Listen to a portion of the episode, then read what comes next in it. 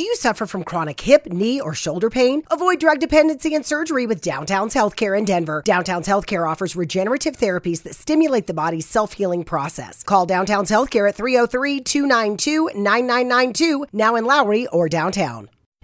Hello, everyone. It's that time for the JMOR Tech Talk Show, where we answer questions about technology, explain the way they should work, and why they don't sometimes. And now here's your host, John C. Morley. So they're going to be able to have that. And because they're going to have what they call BVLOS, which is another acronym. We love to have acronyms in the technology space. And it stands for Beyond Visual Line of Sight. That's a BVLOS. I don't think too many people are going to be calling it a BVLOS. I don't know. no, not so they're saying that the BVLOS uh, is going to be a game changer for the drone industry because now they're going to be able to inspect areas of their farm that might often get overlooked. Yeah. Yeah. When you can't see those tiny locations or that's kind of like far hidden off all the time and you can't mm-hmm. get to them and, and, and then you can get a, a clearer image of, of, of those areas, you, you, you know, I think that's really going to simulate, you know, uh, uh, stimulate, you know, a lot of more healthier growth uh, mm-hmm. for for the overall, you know, uh, for all of the crops. You know, not just not just for those not just for those areas. Once you once you take care of those areas, you, are going to see the rest of the areas fl- uh, fluster more. You know, so. But let's talk about the cost. So, you know, I always like to get into that. A typical drone, a typical drone in U.S. dollars uh, that is able to you know, do some, you know, basic tasks such as, you know, spraying and stuff like that. Uh, we're sitting right in and have a basic, you know, camera on there. We're looking right around $18,000. Wow. So I'm okay. wondering, you know, compared to the to the airplane, you know, uh, is this is this going to be a lot less? yeah, so that that's my concern because when you think about what farm equipment would normally cost, they're saying it's going to take about three years roughly to be able to pay for uh, a drone. Now, they're just saying a drone, they're not saying multiple drones. Right. So I don't know. Uh, and, and they're saying that uh, the equipment actually uh, has now dropped in price. This is where it was a few years ago. It's dropped down to maybe just around 10 grand. So that makes it a lot easier for a small farmer to be able to, uh, you know, see their uh, ROI or be able to invest in a second drone. Mm-hmm. The drone never gets sick, but I'm sure drones have breakdowns. We don't talk about that very much.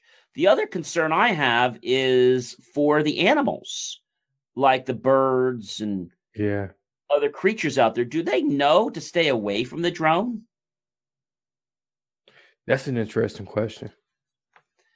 Yeah it's very interesting. Yeah because we, we know sometimes birds get caught up in the in the, in the propellers of um, airplanes sometimes so yes uh head on collision with a with a drone anybody so yeah, and I think with the plane though, it happens for a slightly different reason. Mm-hmm. Uh, it almost has like a a force that pulls it backwards, okay, yeah. into it. So if it's too close, it'll kind of suck it right in, and then right. cause more damage. With this, uh, the propellers are going around, and if they're flying and the bird doesn't see it, it could literally just fly too low and you know have a problem because it flies right into one of the propellers. Exactly. So operators and manufacturers are now starting to make the case for these restrictions to be lifted because there are a lot of restrictions that argue that the BVLOS flying would be a game changer if the drone industry and that is safe because of developments in onboard safety technology. Hey, they read my mind. so I think they're trying to go that way, but we're not there yet. And that's going to be things like sense and avoid systems, such as uh, what you'd find on your car. Uh, if you get too close to the side or uh, the front of your car, the back of the car starts to beep. And then the closer you get, it beeps louder and then has lights. So the the more lights that come on, you know that you're getting close. And when that beep changes to a, a different tone, well, you know you're going to hit something very quickly. So you better put the car in reverse or uh, change course in your direction. But I think safety is going to be a big concern. And I don't think this is something they're going to come up with overnight, right? No, not at all. It's going to take a lot more than just one day, a couple months to figure this thing out. Yeah, so I, I'm really happy to see where we're going, but I know that if this goes where it's supposed to, it's going to take a lot more than one drone. I think farmers aren't going to start buying this. This is my opinion until it starts getting around the three, four thousand dollar mark. I think a ten, eleven thousand dollar mark is a lot for a small farmer. Yeah, definitely. You can't fork that all up um, up front. So, like you said, bringing down the cost, maybe it makes sense, especially if you got a good ROI uh, with this thing. Yeah, and the company that's actually been um, working with this with a lot of uh, farmers is called Adama, A D A M A uh, Limited, and their uh, job is that they're one of the world's leading crop protection companies. Did you even know that we had something like that? A crop protection company. So I guess the job uh, that they have is to make sure that the farmers' uh, uh, livestock and their produce and their plants uh, don't get damaged and that they are always fertile and they produce and they're able to have a return on their investment. Well, it's that's definitely a good thing. And again, long as these guys do their homework and they continue to reveal what the reports are saying, I think we get a thumbs up on this. Yeah, I, I do too. But again, I'm happy to see that drones are being used in an area that's not just for only delivering packages like for Walmart and for Amazon. So I'm very happy with this uh, potential breakthrough in where it's going. So I'm, I'm happy about that. But in other news, uh, Google is settling a case for 3.8 3.8 million. Holy moly. Yeah you have to wonder, you know, if they're going to settle, they're wrong, right? Yeah, automatically. And so Google's going to pay 3.8 million to settle allegations that it was discriminating against women and Asians announced in the US Department of Labor. Now, I'm sorry. I just don't play that way to discriminate against anyone, race, religion, sexual orientation, gender. I mean, that's just wrong. Color, uh, political uh, denomination. I mean, what were they thinking? I mean, I, what did these companies think, Marcus? Because they have so much money, they can just do whatever they want? That's what it sounds like. I, I think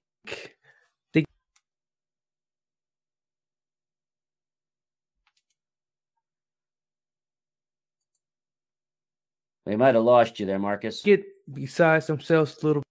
Uh, they, and play. They, they tend they tend to go they tend to go uh, by their own routine, and and then ignore what's supposed to be. Uh, supposed to be. You know, so this is why they get hit with these lawsuits, and you know, pay big. Yeah, if they would just take the responsibility, Marcus, and own up in the beginning and not be such like pompous fools, I think people would have more respect for them. And I also believe that they would be um, more of a profitable company. I mean, these companies don't have an issue with revenue, but I'm sure this is hurting them a little bit. Yeah, it's definitely. I mean, it's hurting their reputation. Uh, it's, it's you know more so than their pocketbooks, and and and, and the more these cases they got to settle out, it, it's going to make people turn turn their heads a little bit a little bit more, and you know they they're going to have to really start answering the questions of those who are inquiring about what's really going on. Exactly. And speaking about you know big players, uh, Tim Cook, we all know Tim Cook uh, from Apple, uh, may have just ended Facebook. Looks like he's no more Mr. Nice Guy.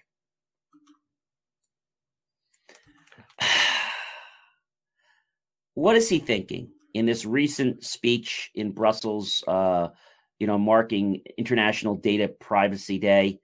The Apple CEO Tim Cook went on the offensive against Mark Zuckerberg and Facebook. And Cook's speech seemed to be a direct response to Facebook's recent attack on Apple in where they're going in the world of the largest social networking tool. All because of Apple's new privacy changes. But what's most interesting is that Cook took a direct aim at Facebook without ever mentioning the company by name. Ooh. That's below the bell. it is. Why can't these companies, and I've said this before, learn to play in the same sandbox together? It's it's it's a big ego thing. It's it's it's a big, you know. I I got the big big bank account too, and I, I want to take take take you down you know, if you're not going to play by my or, or respect me in this matter. It was like that girl a long time ago. She would say, you know, it's my party and I'll cry if I want to, and I'll just cry. Yeah. you know, I, I don't know what these people are thinking, but it also takes me back to something that I remember um, when I was talking to a doctor not too long ago, uh, many years ago, actually he had a very pompous attitude. And I just said to him, and he was only a couple of years older than me. And when I said something to him, he was very nasty. So I made a comment to him that, you know, you're just wanting to put me in surgery. By the way, I didn't do surgery. Mm-hmm. But he was like, uh, yeah, we're going to need to do surgery. I said, I don't think I really need surgery. And I think you're just looking to finance your new sports car for yourself or your significant other. He just kind of stopped. Didn't say anything. And I said, You know, Doc, I said, regardless of whether you're a couple years older or younger than me, which you are, I put my slacks on the same way you do every morning left foot, right foot, or right foot, left foot. Why are we so different?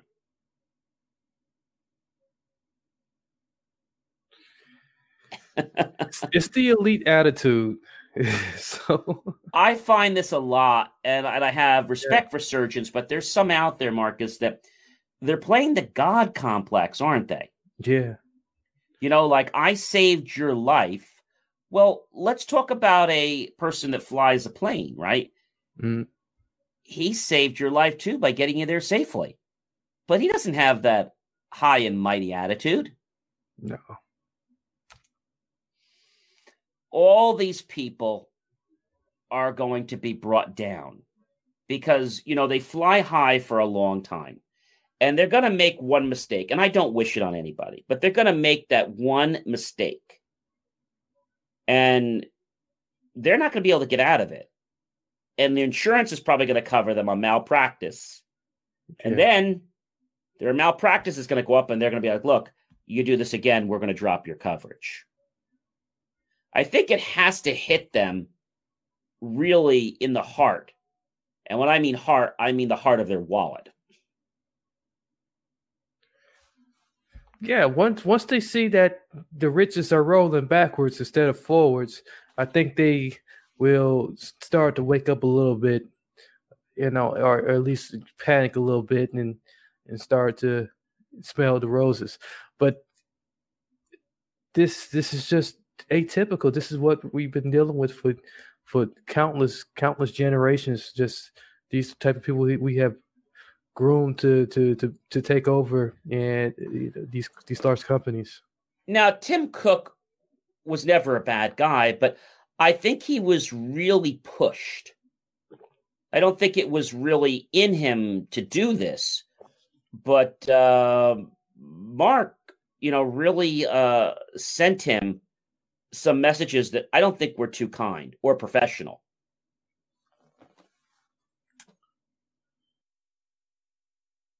Yeah, that sounds a lot like Mark. So. Mark was, you know, this kid for a long time when he first started the company. He said he didn't care about money, but he had this attitude that was just like, you know, I'm mightier than anything. And whatever I want is what goes. Just his respect for mm-hmm. people. Uh, I mean, you remember the movie. I'm not going to get into that on this show, but that movie and how he took someone else's idea. Yeah. And then he just blew it off like it was nothing. And he treated his friends like dirt. And they were trying to help him succeed. And all he kept doing, Marcus, was just stepping on people to get to the top. I mean, some people do that, but I don't think that's the right way because if you step on them going to the top, well, you're going to have to trip over them when you go down. Exactly. And no one's going to catch you and, and you can see his eyes in this picture that he's really not happy with the statements he's having to make, but he's doing it because he's defending himself. If somebody hits you, I know we're always taught to turn the other cheek, but how many times are you going to turn the other cheek if somebody hits you in the stomach? I mean, eventually you're going to slug them, right? You're not going to yeah. say, well, hey, you know, you hit me. Uh, yeah. Are you suffering from chronic joint or back pain? Downtown's Healthcare in Denver offers effective alternative therapies that are non invasive, non surgical, and drug free. Start your journey to a pain free life. Call Downtown's Healthcare at 303 292 9992, now in Lowry or downtown. Mary redeemed a $50,000 cash prize playing Chumba Casino this year. I was only playing for fun, so winning this was a dream come true. Chumba Casino is America's number one social casino experience. It's serious fun. With over 80 casino style games to choose from, you too could win life changing amounts of cash. Be like Mary. Log on to ChumbaCasino.com and give them a whirl. That's ChumbaCasino.com. No purchase necessary, void, or prohibited by law. 18 plus. Terms and conditions apply. See website for details. The voice in the preceding commercial was not the actual voice of a winner. I want to just keep turning the other cheek. Yeah, I, I don't ever want to hit you. Hey, look, you hit me. You hit me again. I'm gonna, I'm gonna show. I'm gonna knock you out. Right. It's either that or, or, or some messed up guts, and and uh, I don't think anybody want any messed up guts. No. So I think this is just the beginning of where things are going to go, and it's going to get very messy as the months evolve. Yeah, it is. I think we might even be seeing another lawsuit. And possibly there's a very good shot that Mr. Zuckerberger could be removed.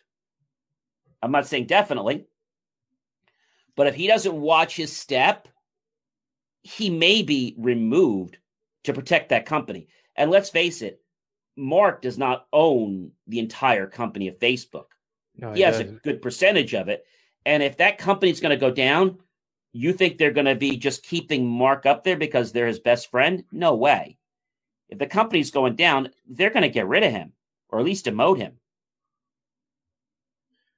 Yeah, because at this point he's he's just been very wild, and he, he has just as many beefs as rappers, and um, it's getting yep. pretty, pretty getting pretty out of hand. He's got a loaded gun, and he doesn't know what size bullet he has or what chamber he's using or that it's even an automatic or a manual. He is just so, I guess, captivated with the fact that he is who he is and he can just do what he wants. And it's almost like he has this kid complex. And I don't like to say that, but he's acting like he's almost a teenager. Yeah, I, I get a lot of those vibes as well.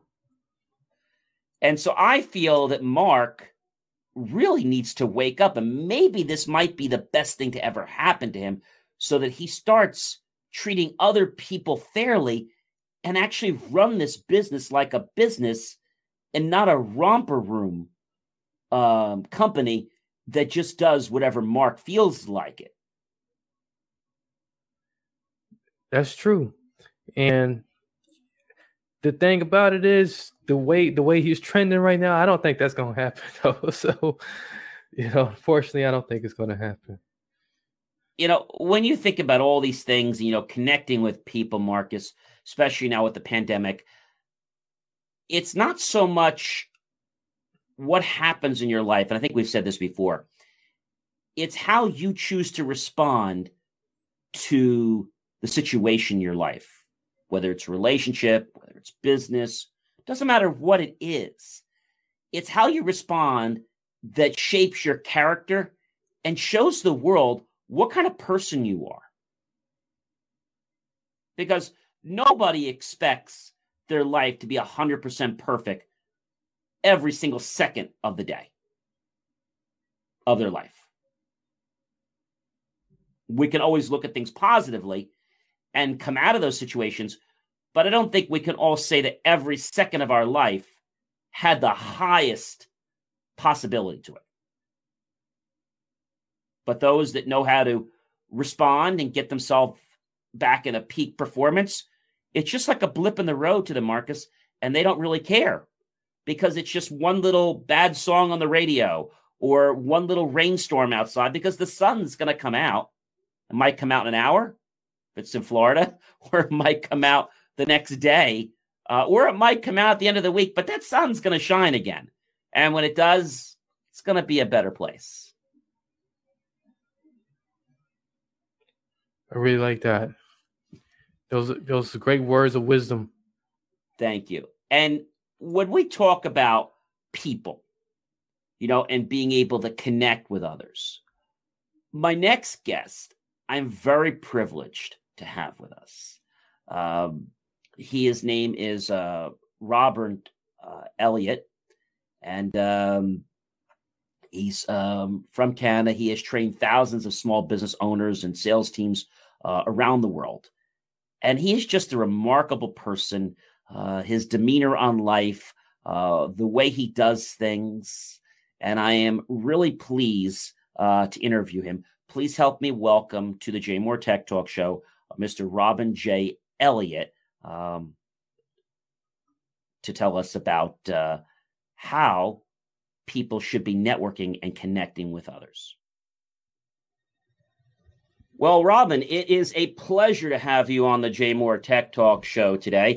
Uh, an accomplished uh, entrepreneur, and uh, you know you came from the corporate background, I understand, and I guess you went into the entrepreneurial spirit how did that happen? Like, where did that transition come from?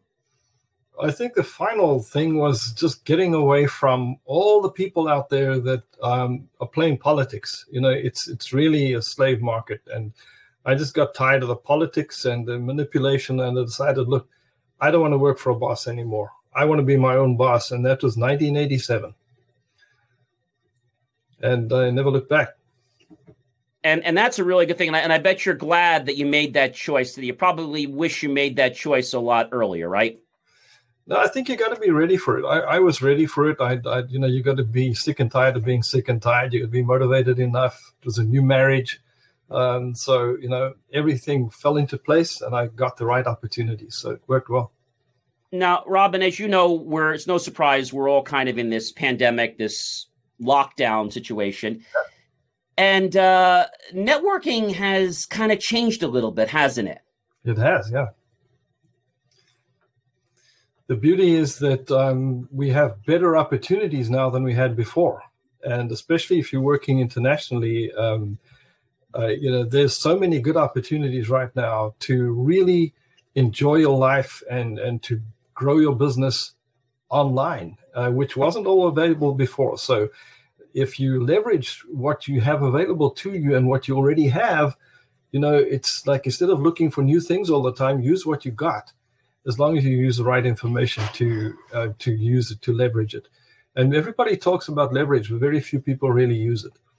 So I think the key is having some type of fuel or having some type of a plan.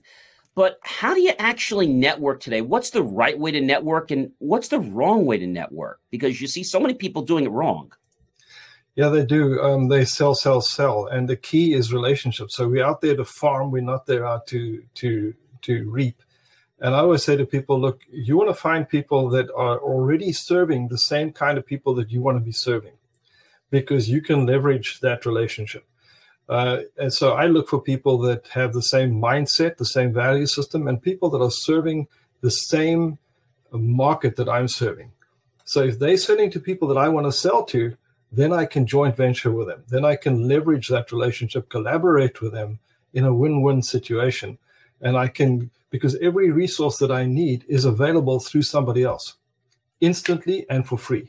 If I, I do think it. that's that's a really powerful thing, Robin, is that everything we need to help us become a better person, uh, to grow our lives, to grow our financial net worth.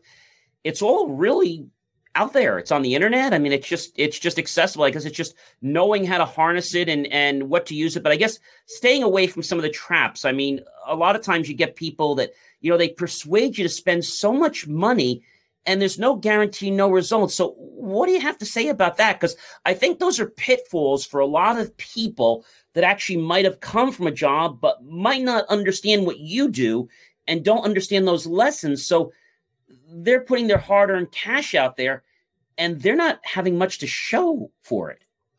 Yeah, the, the key is don't buy it, rent it, or build it. You can borrow it, you can piggyback, you can share what is already out there every resource that you need. There are underutilized resources. There are people that are reaching certain needs of their clients, but you can reach different needs. So you're not in competition with them. And together you can enhance the value to the to the client. So the key is the way that you communicate that to people that you want to joint venture with. And you know, I spent a lot of time doing this with a lot of people and in my own businesses as well and I know it doesn't work. so the way you approach somebody about this is very important. So the approach is important, and I guess the intent is important too. Yes. Um, there's so many people out there that you know. I guess it gives the sales quote unquote person a bad name. Yeah. They're pushy, uh, and it's like uh, I guess they do this because they're strapped for cash and they need sales like tomorrow. And um, what do you say to somebody like that? Maybe somebody that is really strapped. How do they approach this market and get fast results? Because it is a real world problem. Let's let's face it.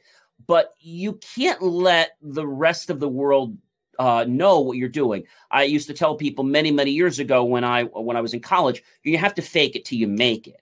And a lot of people didn't agree with me then. They're like, now I see what you're talking about. So, what do you feel about that, Robin? Well, there's a lot of fake it till you make it going on. so, and desperate people do desperate things. So what we want to do is to say, look, what are you really, really good at? And and find out if they are good at it before you join venture with them if you can, because you, you don't want to be sending the wrong people to your to your people. So I like to do a little bit of research. If they if they were a well-known company, it's probably safer. Um, so what we want to do is is make sure first of all that there is some kind of a relationship and there are platforms to learn to do that.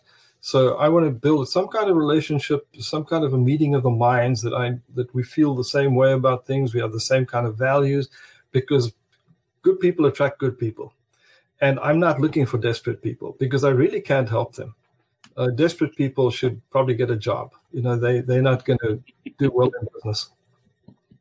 It's like they they they they, they want to they want to get that sale tomorrow, but it's like you know, when you get a new salesperson they've never sold before, yeah. and you give them a sales quota, you can always tell that new salesperson.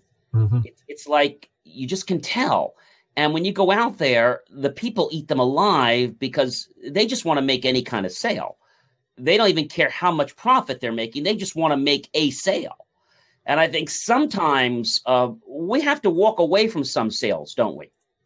Yeah, the more selective we get, the less less is more and the more selective we get with the people we work with the people you know the things that we sell um, the more successful we become so i always say look you know i i'm very selective now the older i get the more selective i am But John, for example, you have a good relationship with a lot of people. People trust you; they know you by reputation.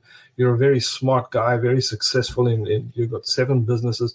So if I wanted to um, access the people that you're working with, let's say I wanted to sell a product or a service to people that you're dealing with, and I was to say to you, you know, John, this is who you are, this is who I am, this is what you do, this is what I do. We know what each other do. Um, if I could ask you, what will it take for you to introduce me to the people that you know, and and then give them a system to do that? I, I, think it's a I think that's a great thing. I think a lot of it is about you know the relationship, which you, know, you can't can't rush it, and I think it's about having sometimes an equal trade. Uh, it doesn't have to be money; it can be services or partnerships or whatever it is, and just trying to give some equal value, whether it's tips, whether it's a certain type of networking. Uh, but I think at the end of the day, it's really about, like you said, understanding what it is you're doing because you don't want to introduce somebody to somebody you've been working with for years because as i said there's a couple types of ways that you can connect somebody you can do what they call uh, an introduction right i've met you i don't know you more than a couple weeks and i say robin uh, i know jane or i know bob that does this i'd like to introduce you together i don't know them very well um, it's not a referral it's an introduction and mm-hmm. sometimes I think people get confused by what an introduction is and a referral is. A referral is that I'm basically putting my name on the line to say, look, I trust this person. I've known them well. Um, yes, you can go to bat. And the way I learned this real quick is I had somebody a while back that said, gee, John, you know, we had a challenge with this person. I said, well, I just made an introduction to you. That was not a referral. I only knew that person a week. And I think that's really important.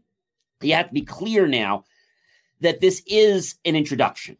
Yeah. It could become a referral later, but it's an introduction. So I think that's number one. And not trying to push for the referral right up front, maybe go for the introductions if you can get some of those.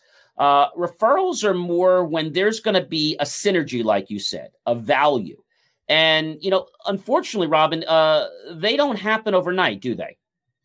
No, that's why it's important to build a relationship. Um, and I, I want to know somebody before I refer them to anybody. So, so to me, um, you know, we should never assume that everybody's doing well, that no, that people don't need money, or that they're not tired of what they're doing.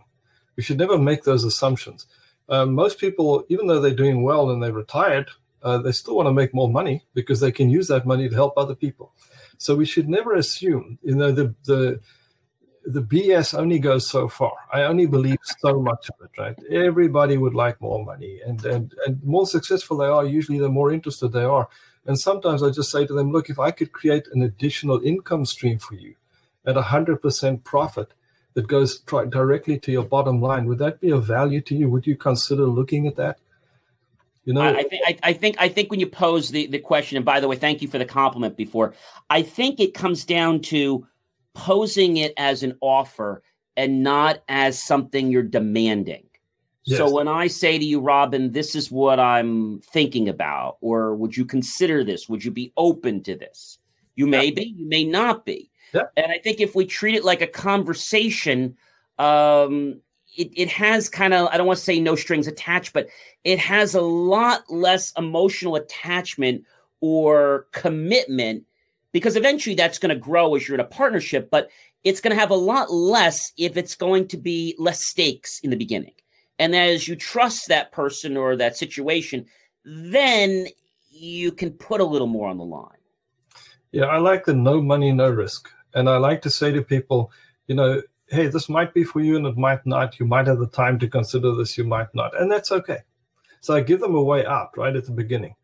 And then I'll say to them, look, you know, I and, and genuinely, John, I've got 46 systems, right? So that to leverage and to create collaboration and joint ventures. So I've been doing this for a long time. So I know what doesn't work.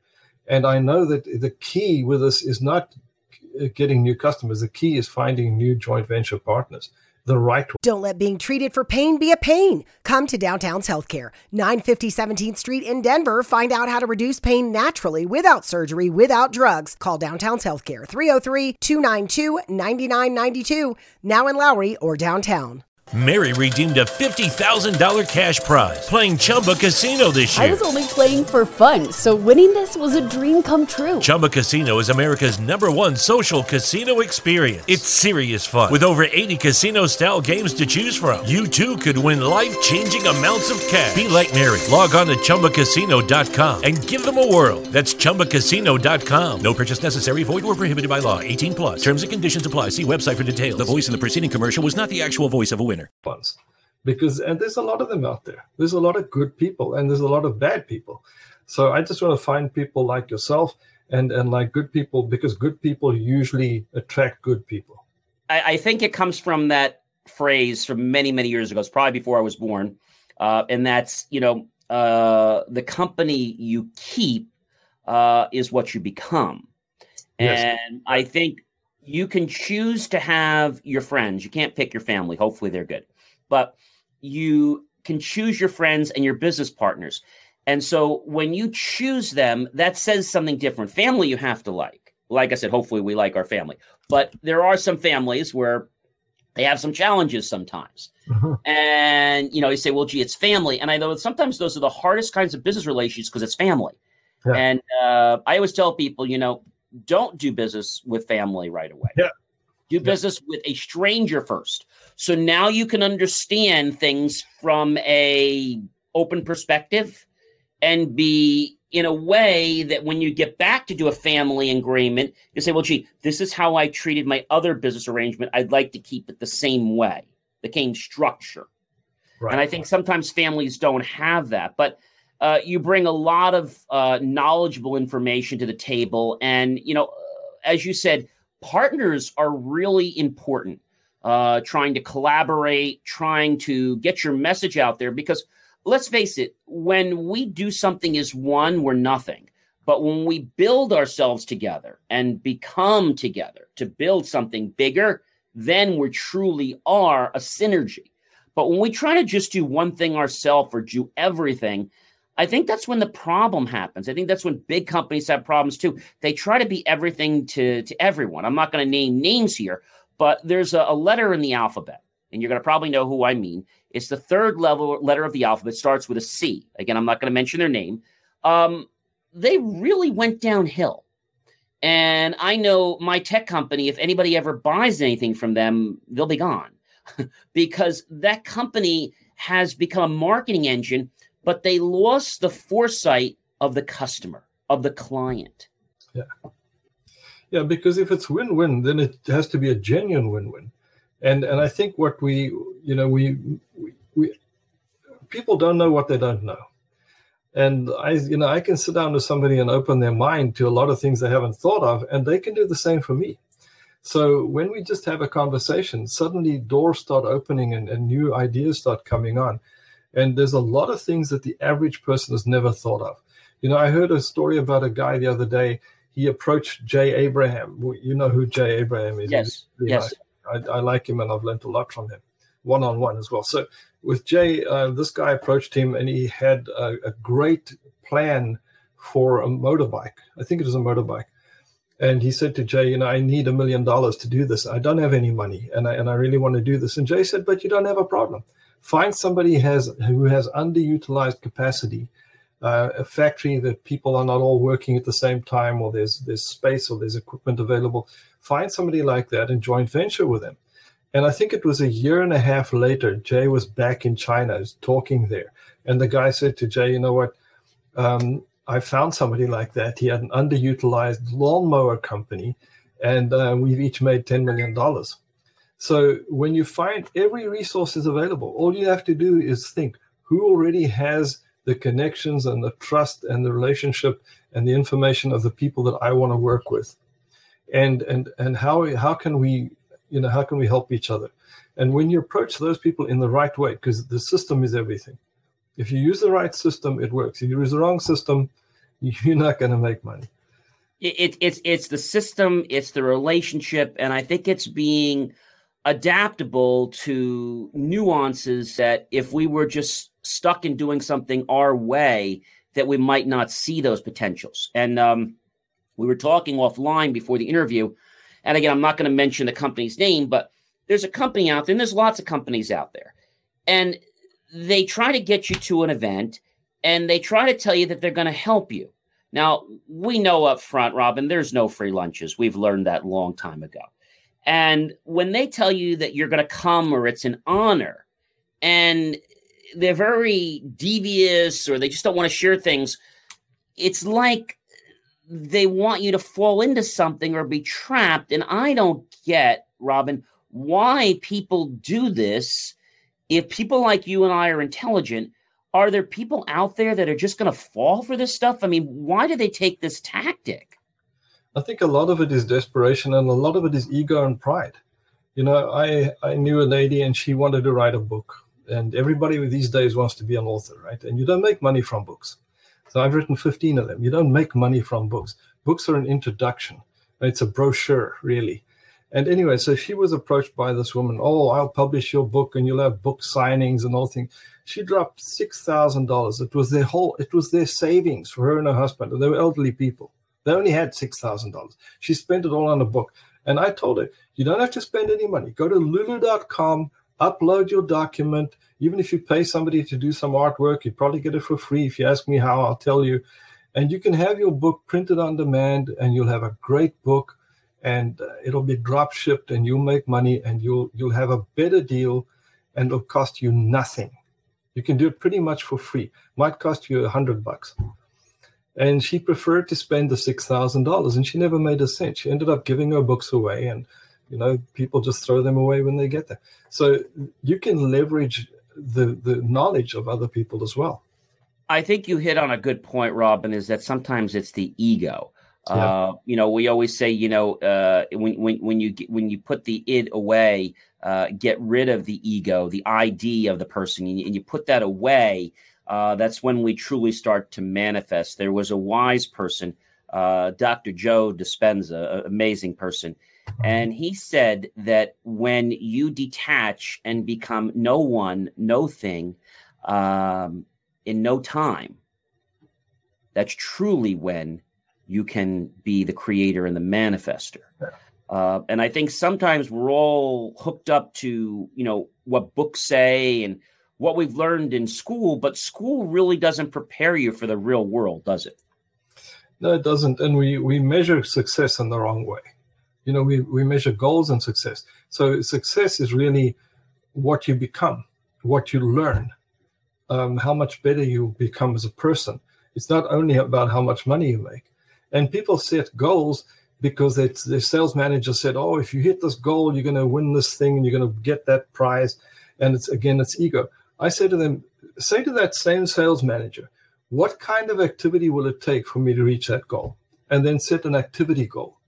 So when you set the activity goal, you can manage that, you can control that, and you can feel good at the end of each day. And if you feel good, you're going to make more sales.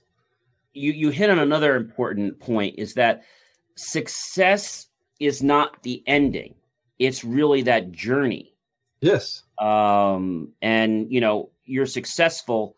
You want to keep being successful, but you never are a hundred percent successful because you are keeping to become in a state of success or in a, a condition of, of a life of success. But it is a process that you you know keep going on. So you know we have lots of these platforms online without naming mm-hmm. lots of them from uh, letters with z b e a there's a whole bunch of them. So a lot of times people feel that if they're at an event every hour of the day that's not really a very good use of their time is it No, it's not at all. They're hoping people will remember them, and they don't. So they just they just they're going through the motions without the, without the re- results. So I say to people, look, you can leverage the relationships with people that you like, and if you have the system to do that, if you if you know how to do that, um, you're gonna you're gonna work less, you're gonna make more money, and you're gonna have more fun. So you need time. Time, you know, time goes. You, you can't replace it. It's far more valuable than money. Money you can make again. Time you can't replace. So we need time to pray. We need time with our family. You know, we, we need personal time for our health. You, if you got you lose your health, you've lost everything pretty much, right? So it's it's really important to manage our time and to leverage. Leverage means I use a little to get a lot.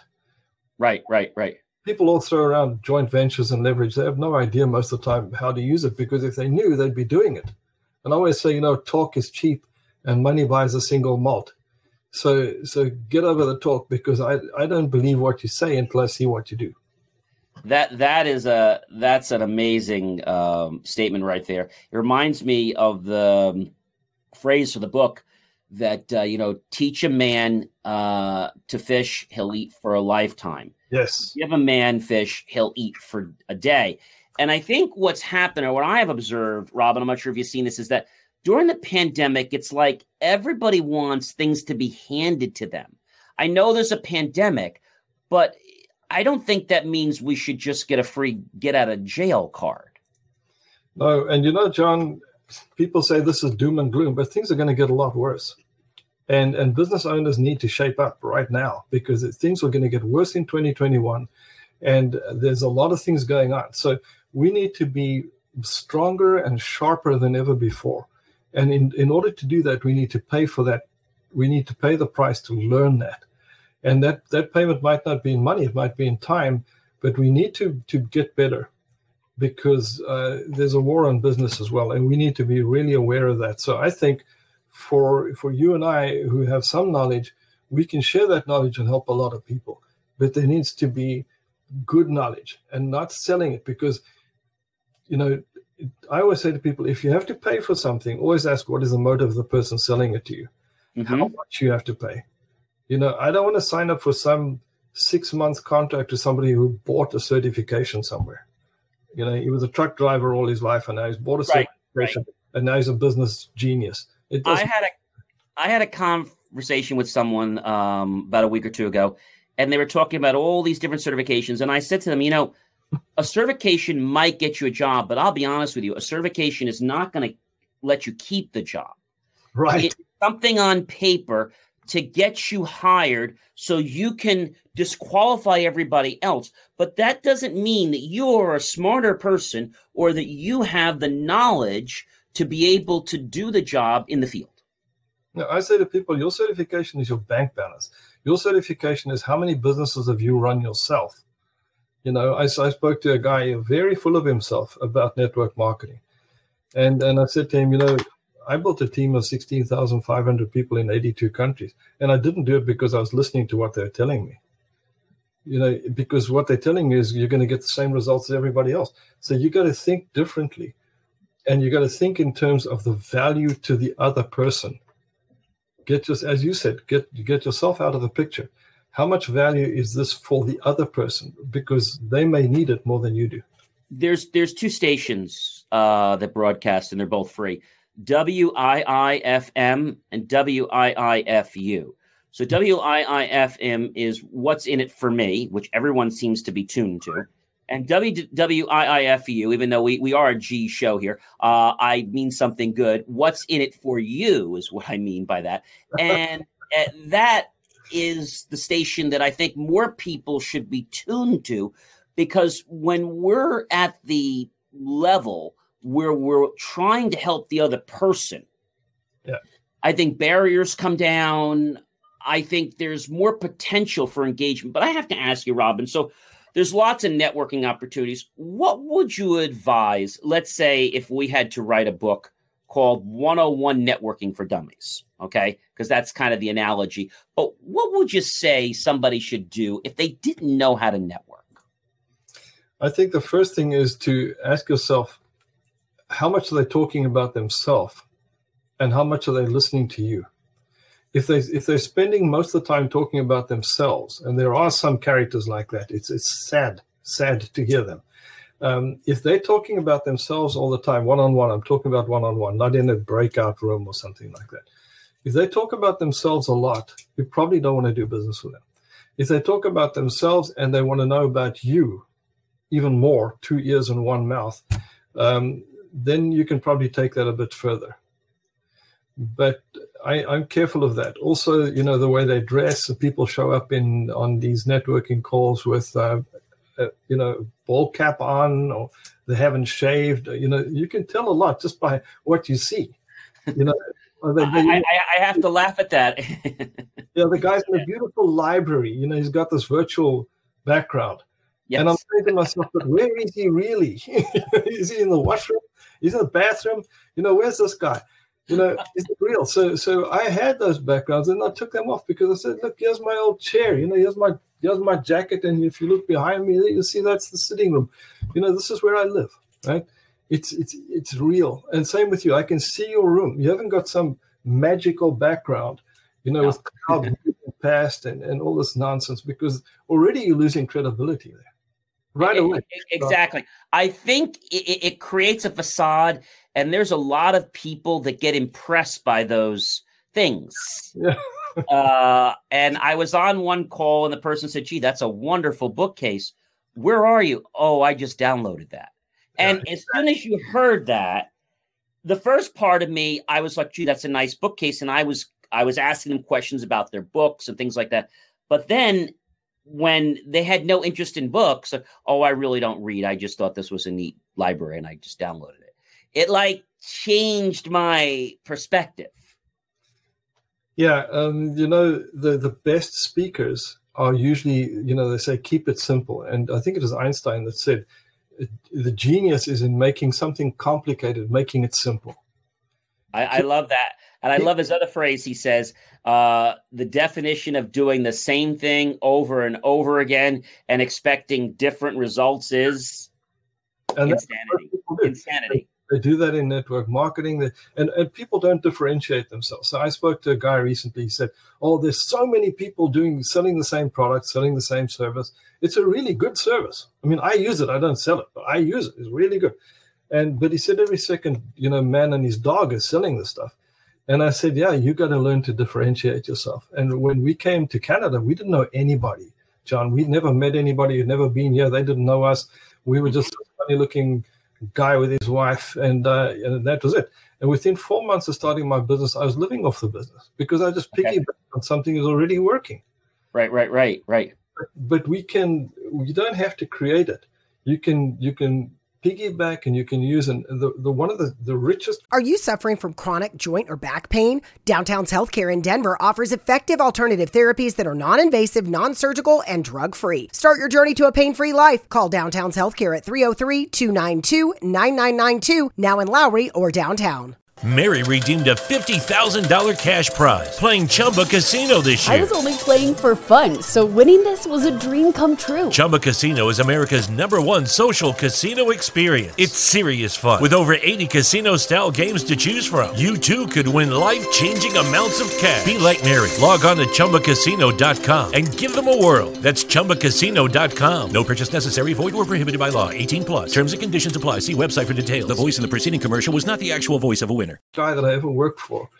Um, is a very interesting story I'll tell you one day. But I asked him, so, you know, how did you get so rich? And he told me, I couldn't believe it. You know, it was an amazing story.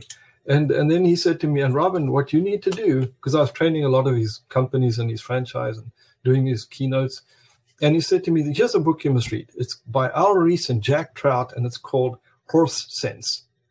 Horse sense is, you know, find a horse and ride it. Don't walk, ride a horse. And and he knew I liked horses. So um, I read that book three times.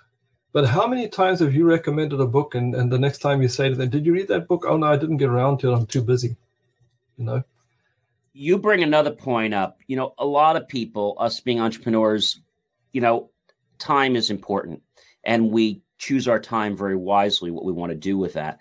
And I think another important thing is that when you do this, uh, it sets a certain tone. But if you just go, like you said, to every networking event or everything that's out there, I, I don't want to see it cheapens the person, but I think it just says that I'm here for every event.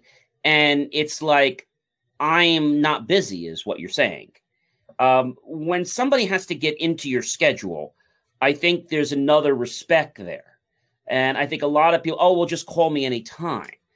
And I think I don't know if it's because of desperation or what it is, Robin, but they just want to be available. But I think being too available is not the greatest thing. What do you think? Yeah, I agree. And and you know the key. I I never honestly, I never call anybody to make an appointment. They call me.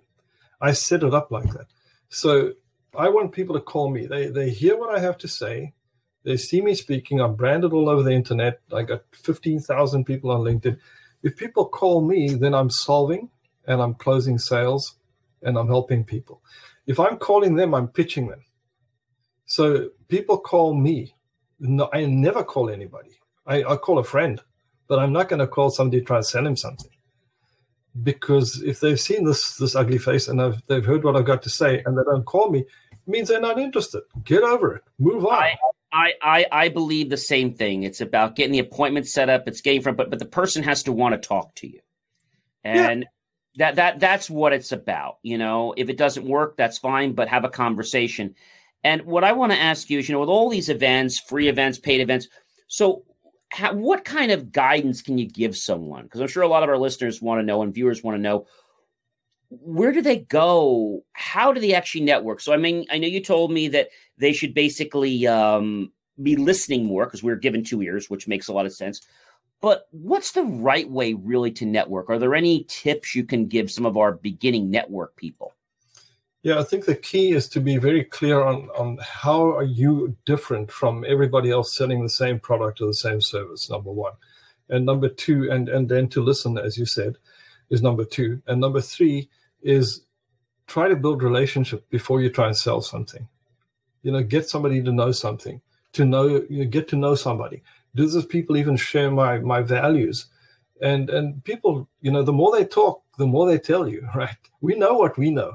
We don't know what they what they know. And so we want them to tell us what they know because when we listen to other people, we get to hear all their buying signals, all their needs, all their greeds, everything that they need. And then we know, well, maybe there's some some match, maybe there's not, but we already know what we need.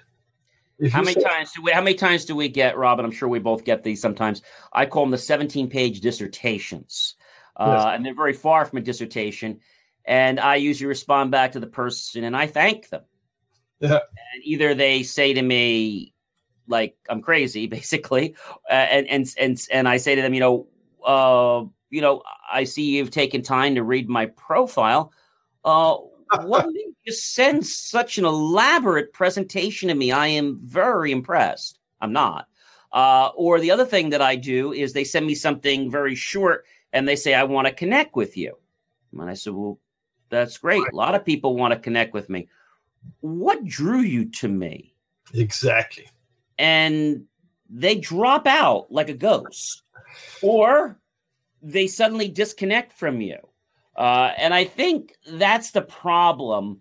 And it's hurt LinkedIn a lot because people use it as a mass email engine, which I think is bad.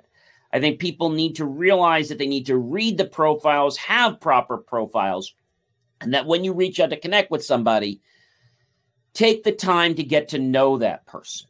If the person is not pitching you and they are just wanting to have a conversation with you, I think a lot of people just want to shut the conversation off because they know right away they can't hard sell you.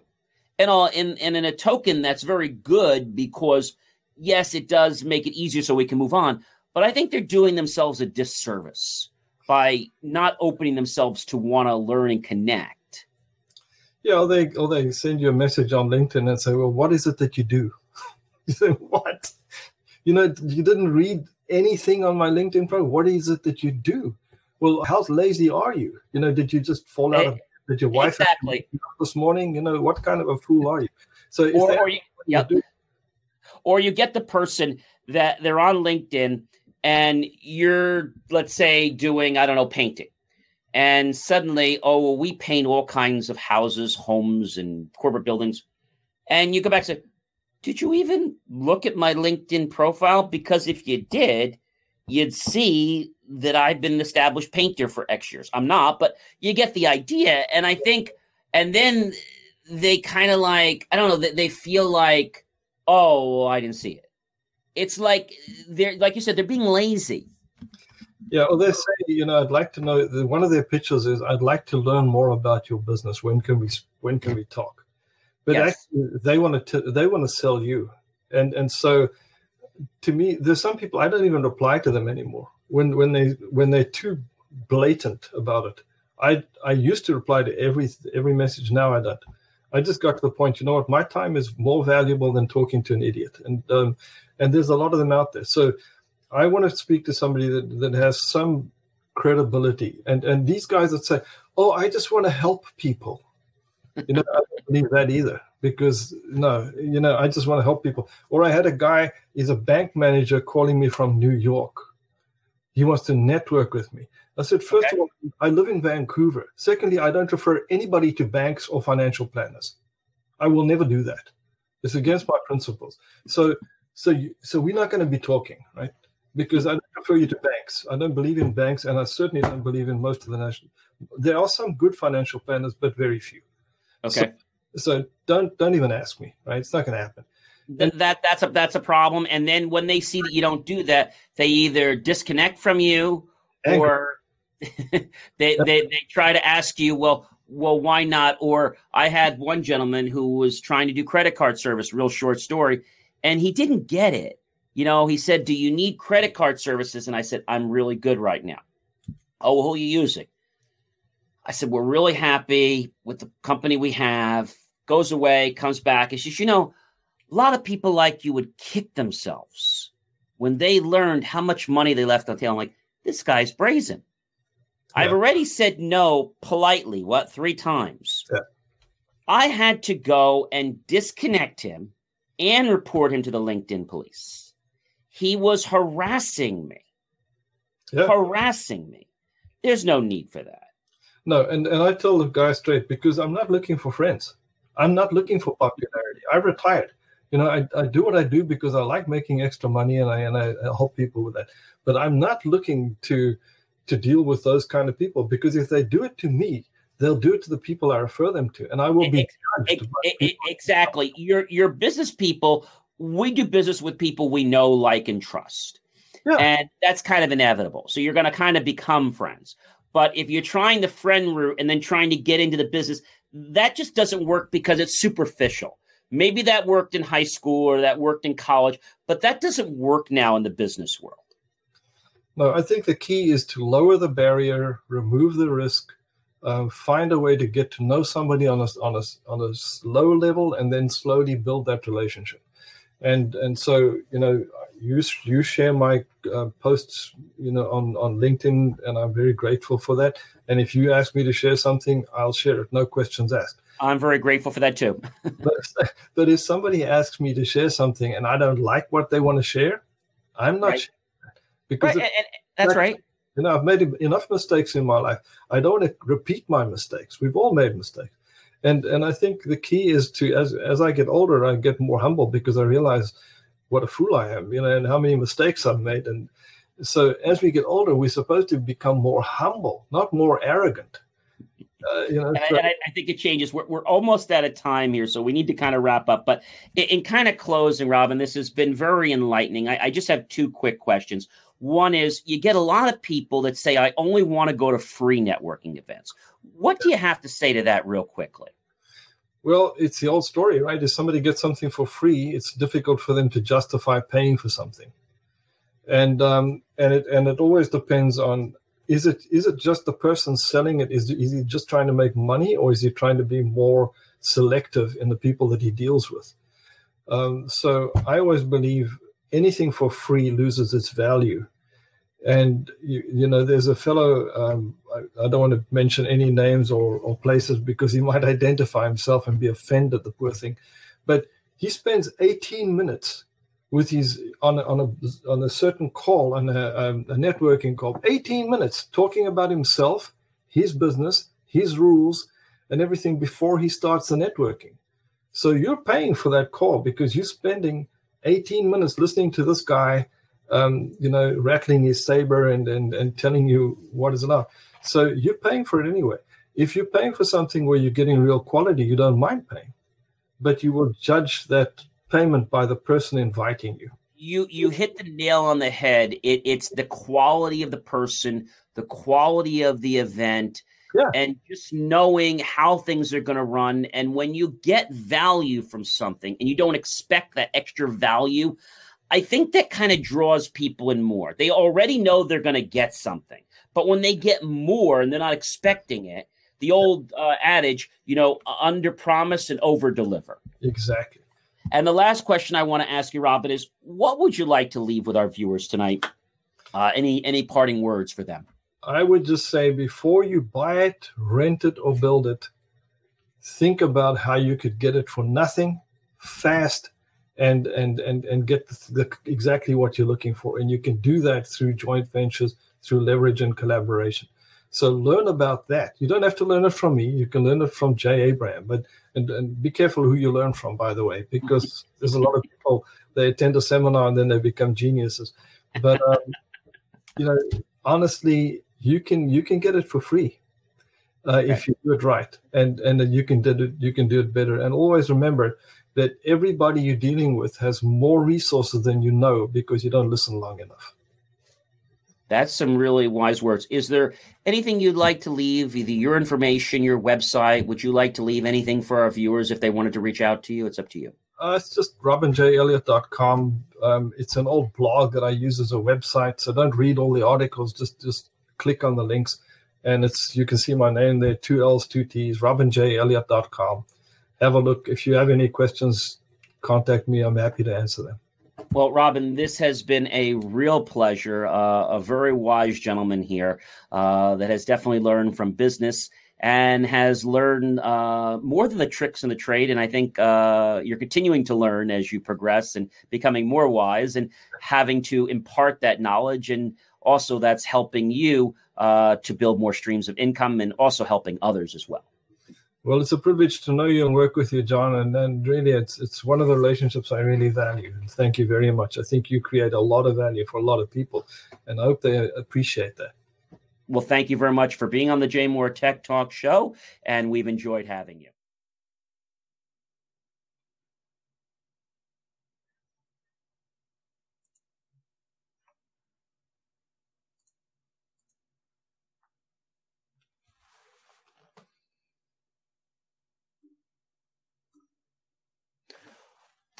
Well, welcome back, everyone. What did you think of that interview, Marcus, with Robin?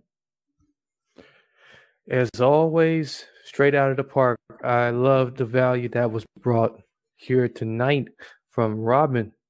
And he is definitely a person you and I talk about all the time that is definitely about value. A great person and someone that understands value and really explain to us about how many people try to, I guess, slip into that uh, value world, but they really don't deserve to be there because they didn't earn it yet. Uh, a wise person once told me something, Marcus, and it, and it helps me remember what he was saying. In that, there's two types of uh, public relations you can have. You can have what they call paid media, and you can have earned media. Now, paid media will get you a, a spot in the light for a day or for an hour, but earned media will actually get you up there because the accomplishments you've done, and they want to talk to you not because they were paid. So that really, uh, you know, brings that point home. And I just feel Robin has brought so much value. Uh, I wish we had more time to talk with him, but he was just so great. And I hope people, you know, learned a lot from him because he really does connect with a lot of great people. And again, someone I met online. But if we weren't going through the pandemic, I probably might have not met him. We met at an event and I'm always looking for great people to be on the show and people that have value to bring to the show. Because, you know, that's not easy to find people. There's lots of people that want to come on the show because they want to sell something, they want to talk about something that's to help them. But in the entire interview, Robin didn't say anything about him, what he was selling, his coaching. He's just a very respectable man and one that just really just shines value in every single moment uh, that he is with someone. That's that's what matters in the world. When you got people like that, it, it is so contagious. It is it's so worth more your time uh, to be around them, to talk with them, and what it does, it it attracts more great things to your life. I was uh, at an event uh, earlier today, and at this event, there were people on there complaining that they were in the same room. And I said to them, do you suffer from chronic hip, knee, or shoulder pain? Avoid drug dependency and surgery with Downtown's Healthcare in Denver. Downtown's Healthcare offers regenerative therapies that stimulate the body's self healing process. Call Downtown's Healthcare at 303 292 9992, now in Lowry or downtown. Mary redeemed a $50,000 cash prize playing Chumba Casino this year. I was only playing for fun, so winning this was a dream come true. Chumba Casino is America's number one social casino experience. It's serious fun. With over 80 casino style games to choose from, you too could win life changing amounts of cash. Be like Mary. Log on to chumbacasino.com and give them a whirl. That's chumbacasino.com. No purchase necessary, void, or prohibited by law. 18 plus. Terms and conditions apply. See website for details. The voice in the preceding commercial was not the actual voice of a winner you know, you should get to know the people a little better. Oh, I don't really want to do that. I've talked to them already. And the reason that the other people didn't want to get to know him is he's known as somebody that is a a pusher or a hustler. He's trying to sell people. And when you do that, Marcus, people start to know your tune. They start to know who you are. They start to get your number. and they don't want to dial it anymore. They don't want to see you anymore, right? Right. So I think that's what happens to some of these people that get burned out in networking is they go to events, but they're pushy. And so if we follow some of the tips that Robin gave us, I think many people that are listening to this uh, show here tonight will find that they too can have great connections with people. It's about discussions, it's about conversations, it's about learning about someone's problem but it's not about trying to sell them something because they're a body and they have a wallet that has money. That's not what it's about. And I think people see that, Marcus, when they're able to know that they're being treated like a commodity. Or even if they have money and, and people abuse that or just feel they can pay for anything, it really uh, cheapens the relationship and right. not only does it cause the person to lose respect for them, it just gets them to become very non interested in not only them, but in anybody else they hang around with. That's why it's so important, Marcus, to uh, pick great people that you network with and that you do business with. You can pick your friends, but you can't pick your family. Hopefully, you like your family. yes. That's an important thing. But in other news, as we're we're getting back into the world, uh, gaming has been around, as we know, for many many years. But what's changed in gaming is something called, uh, you know, the virtual reality and also the um, uh, augmented reality. And by the way, uh, for any of you guys that are watching the show, you can actually go to jmor.com and you can go to where it says social and go to blogs. And every single Sunday or Monday, I read an article. And this past week, I actually wrote an article, which I think a lot of you will uh, find very interesting. Um, the title of the article, again, you can find it right under social and then just go right to blog. You'll see it right on the, on the right hand side of the column. It'll say augmented reality, AR versus virtual reality. Why should I care?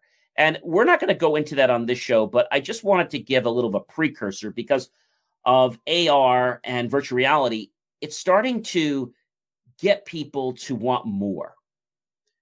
And so that's pushing companies to have to give more. Well, now imagine being able to not just put on a haptic glove, which we talked about before, which is a glove you put on, and it can help you to actually um, have the sense of touch, temperature, you be able to get the size of something reported back to the screen based on how you touch something, and also tactile feeling and pressure uh, with sensors um, and devices that are able to push down against your fingers. So that's just one device. But let's think about wearing a suit, like maybe a vest, right? How about going as far to have an entire bodysuit that's haptic? Wouldn't that be epic? Very cool. Um, and it's going to have a few zeros on there. You probably know that. Uh, a full body suit right now, I think we're probably looking a full body suit if it was available now.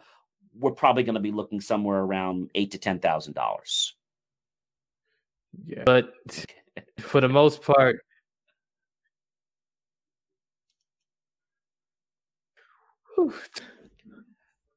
it, it's going to be interesting because people want this. So why do you think somebody wants a haptic suit? What, what's the benefit you think for somebody? Why would they want this, Marcus? They they definitely trying to recreate, you know, what what they already experiencing, you know, um, minus uh just actually being in the in in the physical environment. So well, let's take a let's take a, what's one of your favorite games that you like to play? Uh, so I'm, I'm just going to go with an, an, old arcade game, uh, Cruis'n USA, the, the racing game. Okay, so is it a game where you actually sit down and you have to drive? Yeah. Okay, so let's imagine this: you have the the feeling of driving, but now you put the suit on. Okay, you already have your virtual reality uh, and your um, you know your uh, augmented reality. And just to give a recap for everyone Virtual reality is when we take the sight that is in front of your eyes and replace it with something totally different, synthesized. So that could Tech Talk Show. It's another great Friday. That was some snow we had this week, wasn't it, Marcus? Quite a bit of the avalanche. yeah, so, I, I, think yeah. Uh, I think when we hear snow and we had over, I know by us over 23, 24 inches, that's just a little bit too much snow. But I tell you, I'm very grateful that I didn't have to shovel it, and that's why we have uh, associations and people that can do snow plowing. well, I, I I wish I was part of that association. So, but I'm too far away from you. Okay, okay. I had, to, I had to dig myself out. So, well, I know one thing. When I was coming down my driveway this morning yeah. and around where I live, they only shoveled one side of the street. So I was praying that I wasn't going to hit anybody because there was just enough room to get my vehicle through. I'm hoping when I go back home later that actually the other side will be shoveled. That's what I'm hoping. Well, welcome, Marcus. It's always good to have you here for another great show. We have another amazing show tonight. Yeah, we do. I'm looking forward to the show. The Fridays is always the best days. So, um, with uh, the cold and the weather happening, I mean, uh, animals are always affected. Uh, some like the snow, and some are uh, definitely scared of it. So, uh, one particular animal uh, that doesn't like to get anywhere near the snow is a dog. It just kind of barks. it's too cold. has all kinds of excuses, and just I guess would rather just snuggle up and cuddle by the fire while his master's outside shoveling or uh, you know trying to uh, make it safe by putting uh, salt down. But dogs recently have been uh, found to be very helpful, especially with this COVID uh, situation here. Uh, dogs have been trained recently, Marcus, to sniff out COVID. And they're saying that there's early results from several studies and it's encouraged researchers around the world to develop and expand canine programs that are going to screen people for COVID 19 infections, such as airports, hospitals, or sports venues. What do you think of that? You know, I, have been hearing a buzz about this thing, and this actually sounds pretty incredible. It really is a good play on the word dogs are man's best friend. And we learned not too long ago, actually many years ago, that dogs were helping us when it came to narcotics. They were able to just, you know, stiff them right out of people at the airports and even in schools and stuff like that. But, uh, you know, they're working on this in Russia, England, Chile, Australia, Iran, Finland, and more countries. So this isn't something they're just doing in the United States this is definitely going to be a trending thing. It's going to be very popular. We, like as you mentioned when they started doing it for narcotics and and other various things that, that they that he wanted to search for, it, it, definitely became a trend around the world. So I don't see why not it would be something that would be widely used.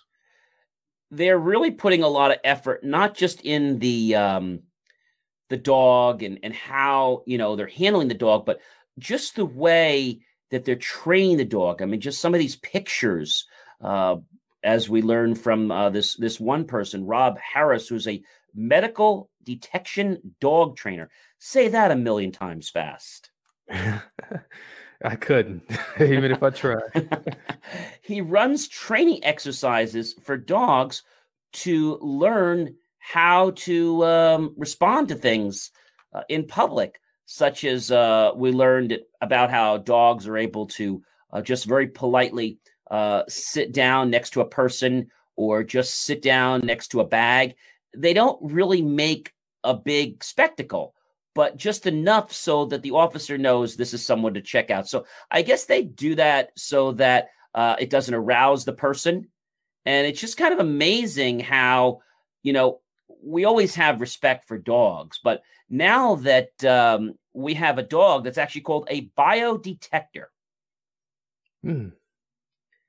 And such a cute little animal. I mean, some of them, they just, uh, you know, they're putting their lives on the line for us. So uh, I definitely want to say kudos to these beautiful animals and uh, these four legged uh, friends that we have.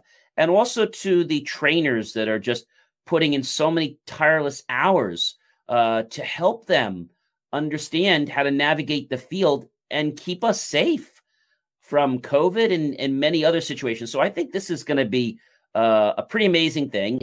And across the globe, we're starting to see places called COVID 19 testing. And the dog is literally just by a line, and people will just walk by it, very similar to, you know, the narcotics dogs. And mm-hmm. they're able to just basically make a motion, and that tells the person that that's someone that's infected. Mm. Now, now, these particular dogs aren't just doing this from standing, they're actually uh, getting a little close to your nose. So they're almost like standing up. So a little bit different than the typical narcotic dog. So they do have to get a little closer to you. So that might scare some people, but they say they're very safe. And these kind of dogs, you know, you would think are like attack dogs, but they've been trained to help us uh, to get rid of something that's affecting everyone, which is this current um, escalating and de escalating level, as we hope, uh, pandemic. Yeah, this is definitely just another way to to, combat against this widely spread and disease, uh, disinfection, uh, COVID nineteen. It is, and whatever we can do to uh, help reverse it, I'm all I'm all on board for it. And I know a lot of people are, are definitely going to kind of crowd around it. Uh, and I'm just looking at these pictures too. I'm, I'm blown away. it, it, it is like boot camp for these dogs. Yes, yes, exactly.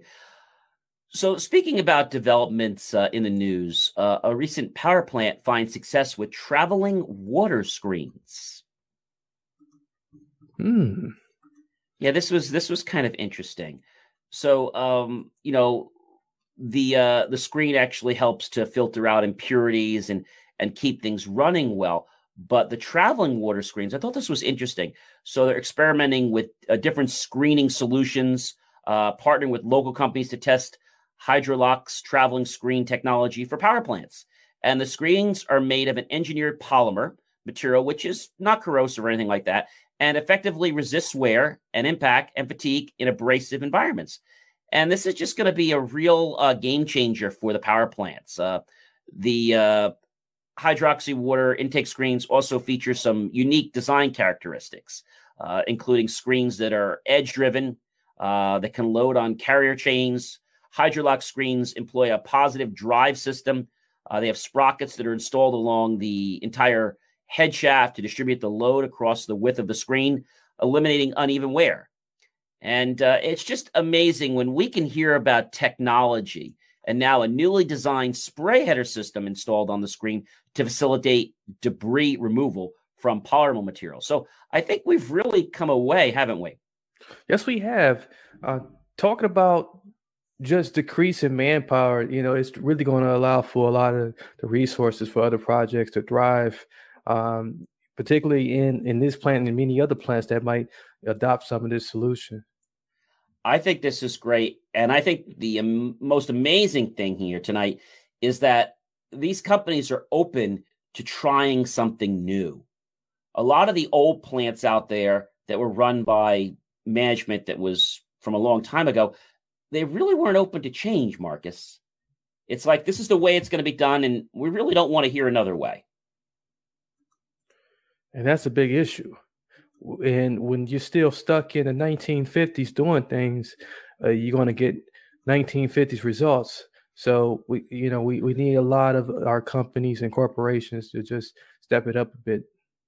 The 1950s is uh, one thing, Marcus. Even though that might be when they were born or in that time period, uh, they're acting like they're in the 1920s or the 1900s. yeah, you, you got that right. yeah, man, I gave them a little bit of credit there. yeah, well, you know me. I'm I'm a hard nose. I don't really like to give anybody credit. so, uh, you know, a lot of times, you know, you put your slippers on at home. I know I do that uh, after I get home after work, and uh, before I go on to the the rug or the tile, I always uh, put on my slippers, take off my shoes, and uh, you always have to use two hands if you do it properly. If you're using like Docksiders, you have to undo the laces. If you're uh, have loafers on, you have to kind of hold one foot down while you're pulling it off. Otherwise, you kind of damage the shoe.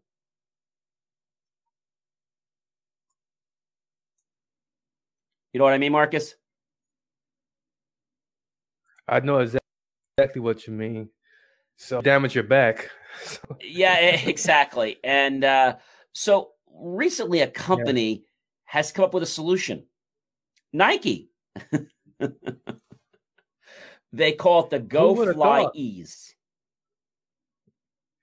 Yeah, I'm looking at these things and they they are pretty fly as like we used to, like as I like to say, they are pretty fly and um, they are very easy to just snap right on. They got they got a great demonstration video here on the article for those that want to check it out. I feel that it looks really simple, but my question is how comfortable are they and what type of application would you be wearing these for? Is it really a shoe that you wear every day? I'm not sure. It doesn't look like an everyday shoe. Uh, that's for sure. And is it a is it a walking shoe? Do you think it's like a nice walking shoe?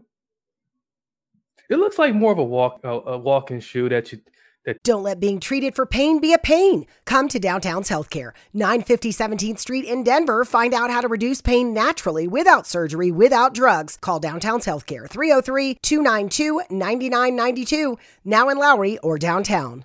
Mary redeemed a $50,000 cash prize playing Chumba Casino this year. I was only playing for fun, so winning this was a dream come true. Chumba Casino is America's number one social casino experience. It's serious fun. With over 80 casino style games to choose from, you too could win life changing amounts of cash. Be like Mary. Log on to ChumbaCasino.com and give them a whirl. That's ChumbaCasino.com. No purchase necessary, void, or prohibited by law. 18 plus. Terms and conditions apply. See website for details. The voice in the preceding commercial was not the actual voice of a winner you know, I don't think you're going to be wearing this thing all day. It, it doesn't look like that. Uh, you know, maybe for a few hours. it know. has the rubber sole, so it'll be a nice yeah. thing for like when I take my hour, hour and a half walk every day once the snow dis- dissipates. But it looks like it's kind of, I guess, a hybrid to a sneaker. Yeah, I, I, I, I kind of see that, and you know, but I wouldn't go running in this thing. Uh, no, I, I, wouldn't either. So you just literally when this when the shoes are open, you just mm-hmm. drop your uh, feet right into them, and you just push down, and the shoes are on. There's no fumbling with your heel. And here's the great part: to get them off, okay, all you do to take them off is really easy. Uh, you just take the one shoe, and you take the tip of that shoe, and you push it down against the heel of the other shoe, and it uh, allows the shoe to open up by sliding upward. And then once you've got the other one off, you can just touch the other shoe, and now you can take the other foot out. It doesn't really seem like it takes much time at all. I mean, I know these people have probably done this a million times, and maybe when we try it the first time, it might not be quite that easy. It's going to be a little awkward for for us, but I, I think it's I think it's an incredible invention invention invention for the for the most part. Cool. I'd colors. like to get I'd like to get a I'd like to get a pair of these and try them and just let yeah. people know. I really like the colors too. The colors are really nice. You know, they got they got some nice colors. Well, you know, um, but again, you know, to run in these things, I, I don't think you can run in them. But you know, but it, it's worth the try. so, and and they're also they got the mesh on them too. So yeah. I don't think you're going to be wearing these in the bitter cold outside. At least not at 32 or below. Oh, I wouldn't try it here in Wisconsin. You know, so yeah. So we'll have to see what's going on. But I'm I'm glad to see that uh, a manufacturer in the shoe industry is actually trying to make something easier because I've always felt that putting your shoes on, uh, they're just very time consuming. You have to have a shoehorn. Well, so we haven't seen any any innovation in this, in it for a long time. So you know, this is really really appealing and, and really you know excited to see something new. Maybe this is going to be a catapult to what we're going to see in dress shoes. Now, they're going to have to really work on the design, especially with leather, you know, because if you make something fold like that all day long, very big tank on that drone. And that drone's going to either have to come back many times or it's going to need several drones, like, I don't know, maybe 50 or 60 to cover the kind of uh, square footage that most farmers have. Yeah, I don't see no s- small drone carrying as much as what the planes would carry. so, so yeah, it, that yeah, they they didn't really pinpoint, you know, how that was going to work out. Uh, but for some of the other things, the tree, the tree and land mapping, uh, the uh, uh, the, uh, the the the weed and disease control, uh, you know, the, some of the other smaller things that that really makes sense, it it, it, really will be very helpful. Yeah, it's going to be neat. So it's going to help with plant pollination, images or video of the room that you're in, or it could be a totally different environment. It just replaces the sight that you have. Now, augmented reality actually takes where you are. So let's say you were wearing a pair of glasses, and I was to put uh, the date in the top right hand corner. Or on the left, I was to put an app so you could scroll and check your email. That would be an example of augmented reality. Now, you can mix augmented reality with virtual reality. So let's say you're in your living room and you're playing this game. And now, where does this game usually take place? On a, on a big raceway, pretty much? Yeah.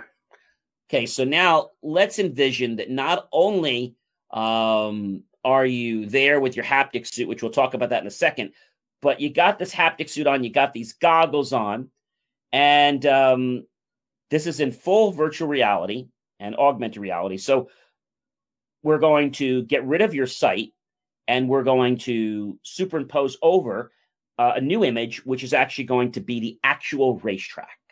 Okay. You literally on the racetrack. If you pivoted your head just a little bit left, you'd be able to see the screen changing with you.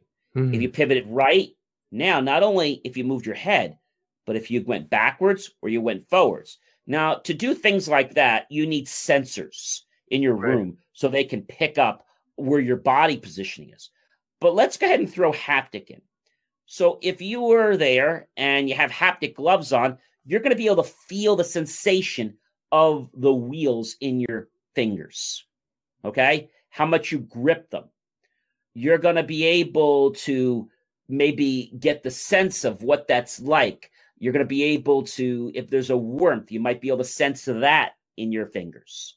Uh, in addition to that, um, you're going to be able to feel that vibration that you feel when you're driving that race car. You're going to feel that literally uh, going right through your hands, like you're driving a real uh, sports car. But if that's not enough, if you have a vest on, Imagine that feeling transferring into your chest, and sensors all around your chest and back are now giving you feeling of motion. Tell me that's not wild. That's crazy wild. And boy, it, it just really take the experience up up a notch and down and, and into a whole other level. Now I didn't go anywhere yet. That's where we are right now. When we get to the suit, imagine not only your your chest, but your lower area, abdomen, your legs, all the way down. And if you put the boots on or the shoes, you'll have feeling all the way in your whole body of what it feels like, how your leg, how your knees feel, what it's going to be sensing when you're sitting in that car, and how your feet actually feel as they're pressing the gas pedal. That's great. Boy, you know, like it, it can't come any faster because I can just imagine it. we're we're almost there, not yet the problem is making these things is not inexpensive. So it's right. not at a level that we can make them uh, very affordably. I think this technology needs to come down to a couple thousand dollars before everyone's just going to go out and just buy it. Right. The haptic glove, we said, if it was available, would be close to five thousand dollars. If they could get it mass production, the glove right now would be a thousand.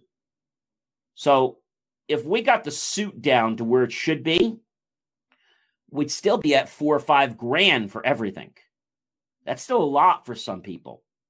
And if you've got multiple kids in your family and they all want to play this game, well, you're going to have to invest in multiple haptic suits. Yes, so just start saving now, folks. I'm sure they'll have a, a, a payment plan, so you don't have to put the whole about right down on your credit card or take it right out of your uh, checking account or your savings account. But um, the companies right now are working on this, and uh, they are saying that um, this suit that has actually premiered in the CES um, 2021 is going to be ready for sale probably by the end of this year. Right now, they're just trying to see are there enough people that want this? And then is there a company that's going to go ahead and take that gamble? Because they got to make some really big financial investments to get the cost of this suit down. Who the heck is going to spend $10,000 for a game? yeah, yeah. I mean, like you said, the glove alone is if you're trying to get a glove, it's not going to do you any good. But and it's and it's because the glove and the body has certain, um, let's call it skin, very similar to your human skin. So it mm-hmm. has to feel a certain way. You'll be able to feel the texture and things like that. But the other question is, we talked about how it's going to feel being in the car. Let's imagine what's one of your favorite um, games where they fight. What's one of your favorite fighting games? Uh, let's go with the old uh, Mortal Kombat. Okay, so you're you're in the rink, right? You get to yeah. pick your avatar, which seems so great now. It's like so yesterday, and you could pick what the person looked like, kind of the, the, character a little bit. After you've done that, you can customize uh, the kind of structure they are, their body, etc. Once you've built your body to the ultimate way, you think you're ready to win. So in this game, there isn't a lot at stake because if you lose, what happens? Nothing. Nothing. You have to play again, right? I mean, you feel bad that you lost, right? But is there really anything at stake when you play the game? Nothing. No, no, no. No. Let's just suppose, okay, that you had one of these full body suits on with the gloves and you're fighting somebody. Now, it doesn't matter whether they're there with you or remember, because of virtual reality, the person could be in another country and you could be fighting somebody. Mm. But you both have these suits on and you're playing the game and you're feeling the pressure and you can feel how your fingertips and how your hand is actually being compressed by these different uh, devices and sensors in your uh, glove. So that's kind of interesting, right? How you're feeling yeah. the the the pulsing and the sensations of how you you close your uh, your fist to make a fist, how you're gonna punch, because you're actually gonna do it really with your hand. So let's imagine now that when you throw that punch, okay, your right hand, your left hand, and you go punch with that right hand, and you hit the other person. What normally happens? You either knock them down, right? them. Did they either knock knock down or it's a point? It's a point, exactly. So let's just presume that when you punch, now you hear an ow or maybe another four letter word. And the reason for that is they actually get the sensation of the blow to their chest or whatever part of the body you hit them in. Yeah. So so we got so both both ends will be able to feel, you know, the whole experience of what's going on in that in that moment. And Yeah, I don't think it's going to be as bad as somebody actually, you know, knocking you out, but it's going to give you a blow. it's you know, give you you're- you're gonna- be enough to feel it. enough to feel it. And probably if you played the game for several hours, you're gonna be like, I don't think I want to play this game anymore, or I want to win, or I don't want to play. So it's gonna make somebody uh, a little more conscientious, so that when they play the game, it's not gonna be so haphazard. Yeah. How do you Yeah. think that's gonna change uh, the video world for kids? Well, I think it's things are going to get a little bit more personal with the trash talk. So- Yeah, it, it, it's it's definitely going to happen. I mean, you you've heard some people when they they have these uh, headsets on and they're already using those words when somebody didn't do something right, and it seems so personal. Then imagine now if there's sensors actually on the body, and now the person was playing football, and now they're playing this game, and now they're literally calling them names because well, you knew I played football, and I told you not to hit me in that wrist. Now it becomes pretty personal. Yeah, so boy, we, we just got to be prepared for like the the good that comes with this and the bad uh, that's coming out of this as well. And uh, you know, it, it's definitely going to rev- revolutionize things. And you know, we, we, we, headed into this this new era of, just just gaming and but again the, the price tag it's, it's going to be showing showing away a lot of people but, but once that price tag come down and everybody gets their hands on it be prepared for just just the just the um the results of um the spoils. Now i don't want to get too into this to to give you too much uh, out of the bag too early but imagine now a company making a robot okay? And the robot's $10,000 okay? This company actually already exists but the robot is not available to the public yet. This robot is basically let's call it your date. And they've put all the things in this robot to be just like a live human being. From motions to senses to even putting heating into the person so that if you're close to the person, the person warms up. So you see where we're going, don't you? a $10,000 robot yeah. that is going to be able to learn your personality on artificial intelligence, and you're going to be able to dial in if you want the person to be smart, you want them to be funny. What kind of points do you want in these different areas? And they'll act like that. Do you want them to seem innocent? Do you want them to be standoffish? What do you want? And you can pick these points. So the company now that's starting to work on this already makes these type of entertainment. Um, uh, they're calling them dolls at the point now, but they're going to become uh, robots, and they're titling them human companions. And they're going to start their price tag off at ten thousand dollars.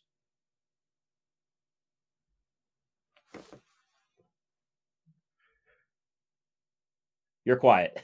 and payment plans will payment plans yeah, will be pay, put, payment plans will be available. be available. If you're not happy with the personality, well, you can just call them and they can change the person's personality. But you can actually customize it yourself. But they'll have support.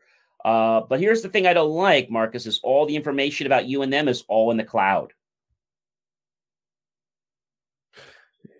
There's that concern again about you know, and um, and now we're talking Boy. about now we're talking about your personal intimate data being in the cloud. who's going to want to capitalize on that? And can we trust those people? Well, we, we do know there's a lot of adult sites that would love to like get get their hands on that stuff and uh and and and, and know how they can you know manipulate it. Uh, but then there's a lot of other you know uh, bad actors that love to you know figure out the behaviors of some of your most deepest darkest secrets. I think the first thing about this uh, type of robot is it's not going to pair to your iPhone or your Android. That's number one. It's going to have its own remote control. So you're not going to have to worry about that. But it is going to connect to the. You don't have to live with chronic pain. Downtown's Health can show you a better way. Joint pain, back pain, pain that sits and waits. Downtown's Health offers an alternative with physical and regenerative therapy. Call Downtown's Healthcare at 303 292 9992, now in Lowry or downtown. Mary redeemed a $50,000 cash prize playing Chumba Casino this year. I was only playing for fun, so winning this was a dream come true. Chumba Casino is America's number one social casino experience. It's serious fun. With over 80 casino style games to choose from, you too could win life changing amounts of cash. Be like Mary. Log on to chumbacasino.com and give them a whirl. That's chumbacasino.com. No purchase necessary, void or prohibited by law. 18 plus. Terms and conditions apply. See website for details. The voice in the preceding commercial was not the actual voice of a winner internet. Um, and supposedly they're going to have a very, um, you know, good warranty with it. And the person that started this company just had a goal to make dolls that were very lifelike. They were just very human like. And they just started to add the things that are going to make them AI um, friendly and the senses. And again, you could think about any kind of sense that a human being could have and they're going to try to mimic this. But remember something these senses are not real, they're synthesized. But when will we know the difference? We may not. No, we won't. Remember the famous basketball player, and there were a couple of them that actually uh, played basketball every single day after school so they could make the team. But then there was another group that never played basketball at all. They stopped practicing and they just practiced in their mind. And there was a third group that actually did nothing. Well, they were terrible. They they they were just really bad. But the group that practiced every day and the group that practiced in their mind actually did very well. In fact, the group that practiced in their mind did slightly better than the people that actually practiced in real life. See, when they were using their mind, they were actually causing the same neurons to fire in their body. So their body actually thought they were really doing the activities or the exercises.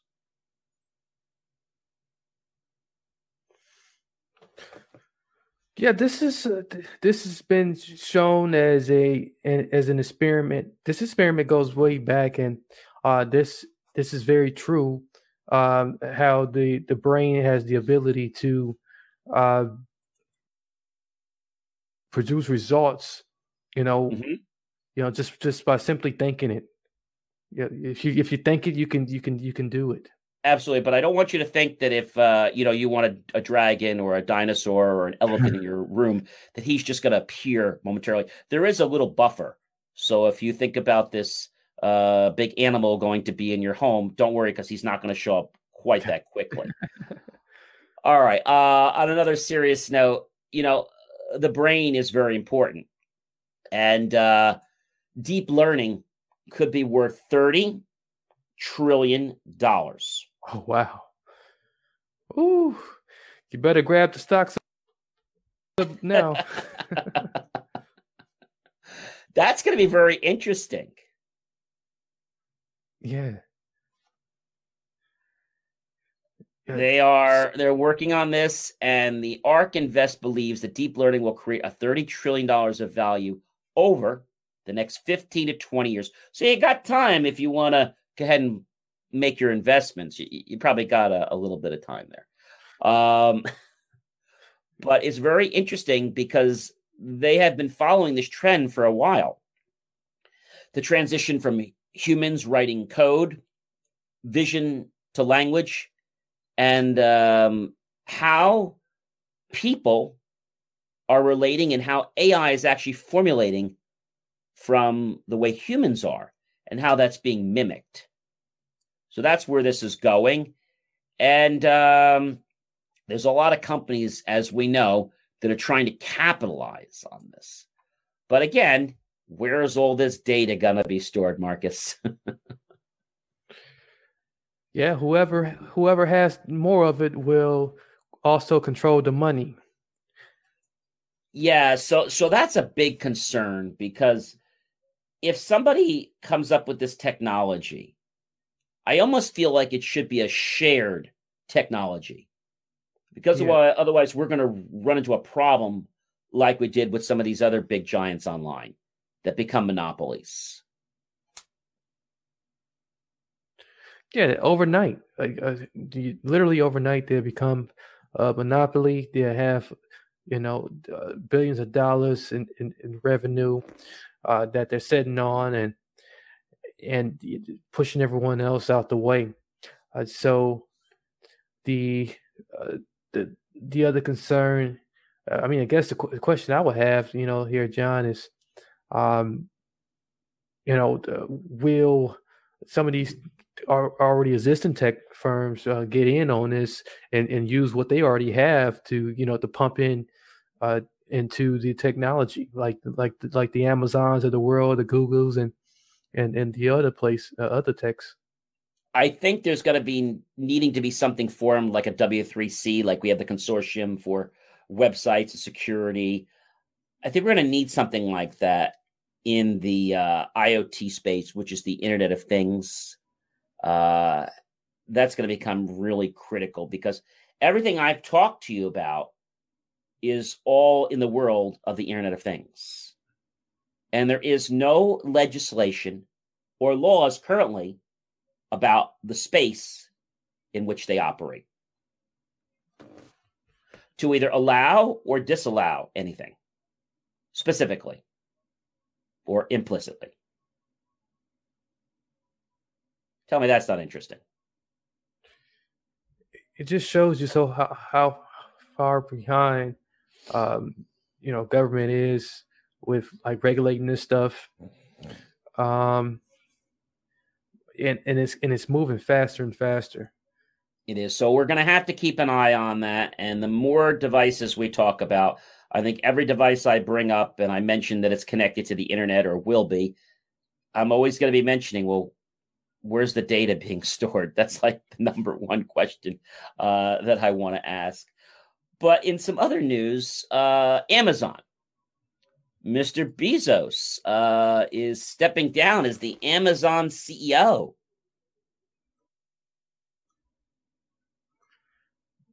Amazing.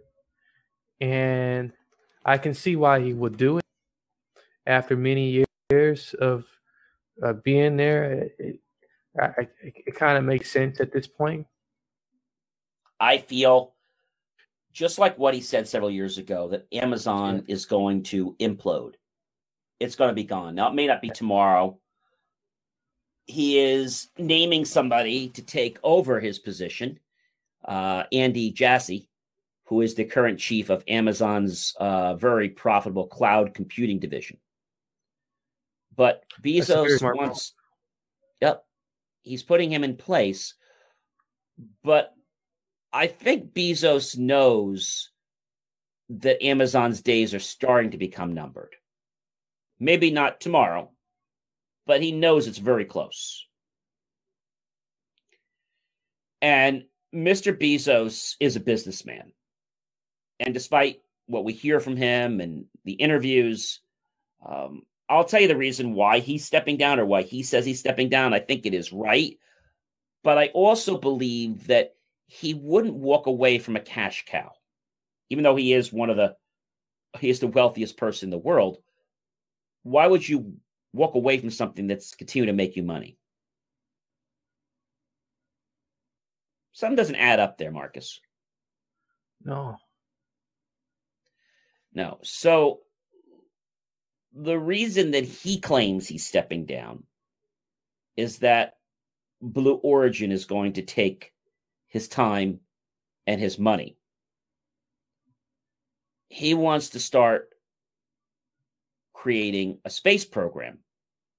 Why? We're going to talk about two kids in a sandbox again. Mr. Bezos and um, Elon Musk. Mr. Elon Musk. Yeah.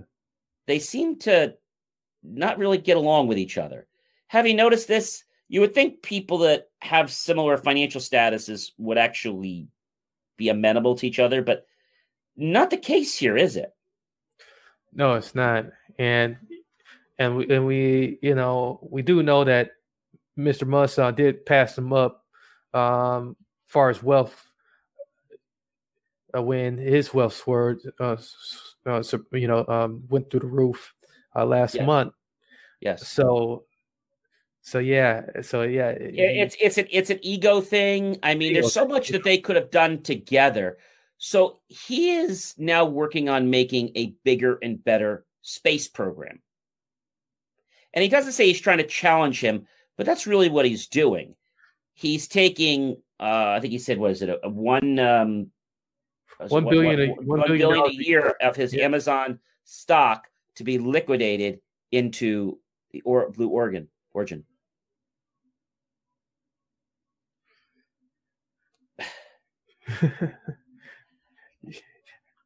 it's just it's just a, just pretty amazing uh to and we, we, you know just to wonder how much space uh stuff do we need going on so, Well, he claims this is what Jeff wants to do. Uh, he actually wants to create a world whereby there is very little production on Earth and it'll be all produced in space and just have light production on Earth. And he says that it sounds first- familiar to someone plan it does, doesn't it? Yes. the Starship. And it's like he said he's doing it for his grandkids and their grandkids, but I think it's more than that, Marcus. yeah He used the excuse not too long ago that you know you can't go order another fancy dinner and you know you'll he'll be out of his wealth. He needs to spend it. He really has this mission. It's almost I don't want to call it a vendetta, but he has a little devilishness in him to really want to crush Elon.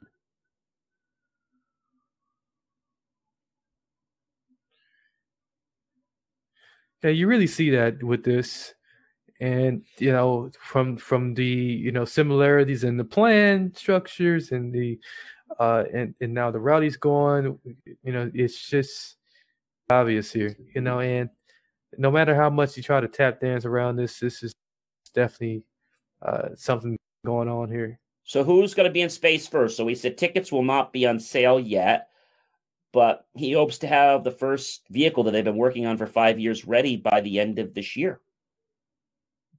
That's pretty fast Well, they've been working on it for five years, and he's been secretly Yeah. funding this group. oh wow So this is not something he just woke up yesterday and said, "Oh, gee, I want to build a space station." He's been plotting this for a long time. Yeah. Yeah, I think I think you know with stepping down though, you know, it's it's definitely going to ramp ramp it up faster though. So and you know, putting his attention on it, you know, it's you know, That's what he's doing. He's trying to Yeah. get away from Amazon because I see two reasons. One, he wants to put his 100% attention on this new program. He wants to be the first one to be at that finish line before Elon.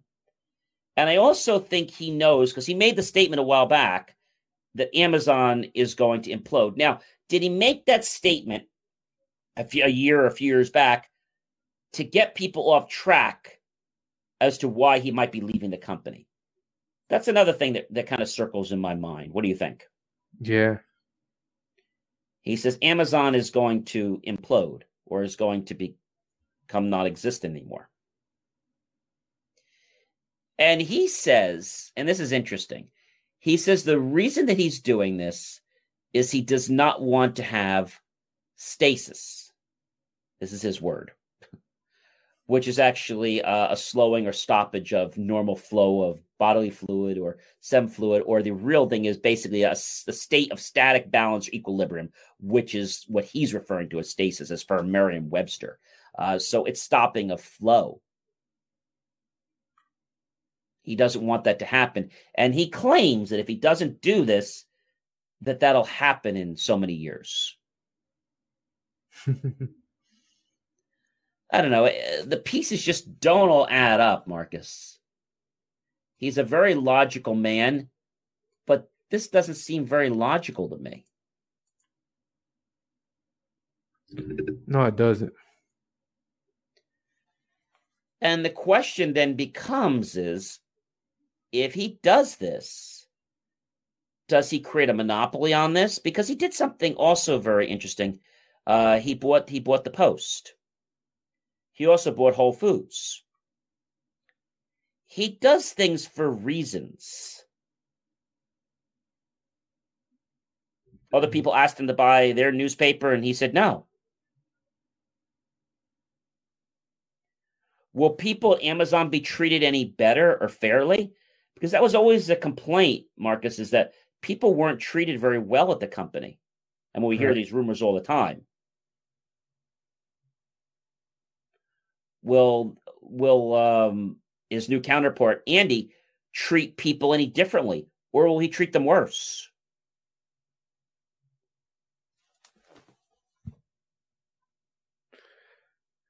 That's what I wonder. You know, you know that's that's a huge that's a huge question to to put out there. Know, we're going to have to just unfortunately wait and see. But I am just very shocked uh, that he did it. And the other thing I was also a little bit perplexed about is why did he do it now? Why didn't he do it January 1st, the start of the year? Hmm. Was it just because of what happened with Elon? Seems like it to me. Yeah, it does. Right? If he was really doing this to help the country and the world, I just feel he would have went at this a different way, saying, "Hey, you know, I'm going to be leaving Amazon in about six months. I'm working on something else." He didn't have to say what it was, but he didn't give anybody any notice. No, he just left. He just he decided to step down here. So, just a just an overnight exit. Yeah, and I still believe to this day. I mean, I know he has a very successful company, but uh, the client service people they don't really treat people very well on the phone. And they make so many errors marcus. Yeah and you definitely definitely gotta almost give them a pain of blood to get a get a refund on things. So if when they get it wrong. So. yeah or if you sign up for one of their services you have to go through pretty much a a major contract, not really, but almost giving them blood to be able to don't let being treated for pain be a pain. Come to Downtown's Healthcare, 950 17th Street in Denver. Find out how to reduce pain naturally without surgery, without drugs. Call Downtown's Healthcare, 303 292 9992, now in Lowry or downtown. With the Lucky Land slots, you can get lucky just about anywhere. This is your captain speaking. Uh, we've got clear runway and the weather's fine, but we're just going to circle up here a while and uh, get lucky. No, no, nothing like that. It's just these cash prizes add up quick. So I suggest you sit back, keep your tray table upright, and start getting lucky. Play for free at LuckyLandSlots.com. Are you feeling lucky? No purchase necessary. Void where prohibited by law. 18 plus terms and conditions apply. See website for details to get your refund back because they can't look up your account because you don't have the email. They just have excuses for excuses.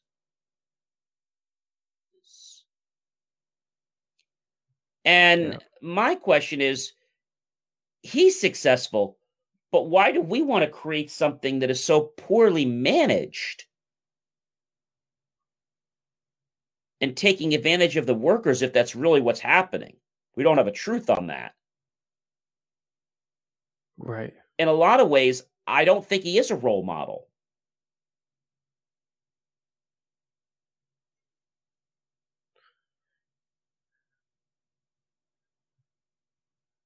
What do you think?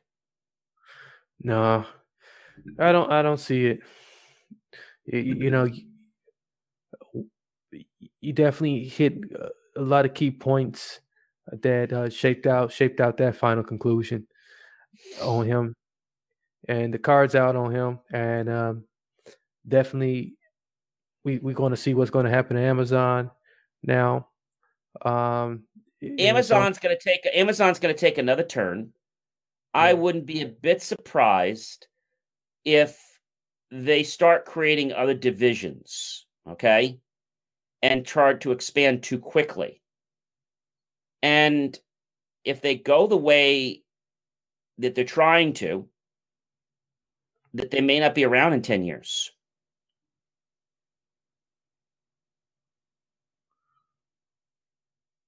I mean, it's only speculation. But I don't know enough about this this guy uh, Andy. Do you? No, there's not too much about him. I mean, he said he's he's uh, running a very successful division of the company, which is their cloud. I don't know. Their cloud has issues. I know people that use it. I don't think it's perfect. it's just like they send the message that you could do whatever you want if you have the money and you can give poor customer service and you can just keep making money on volume. I just don't like that message, Marcus. No. I don't like that message at all. So we'll have to see where he's going, but I'm sure uh, him and uh, Elon are definitely going to be uh, twisting tails in the future. More than once, I'm sure. Yeah. And yeah. I know we never, never, I know that Elon, uh, you know, because he was willing to work with uh, Apple. Okay, he was a gentleman. He went to Apple, and that took pride for him to do that. And Apple turned him down. So yeah. I think Elon is the bigger man here. He's always seeming to do what's right and really concerned about the world. I don't know if Jeff's concerned about the world or not. He might be liking this project because this project might be making him an extra 10 million a month. Jeff is all about the money. Yeah. That's what I get with him. And I don't think, even though he said that he is uh, very well uh, liked with his family, that they like him very much, and they had some comical things they said.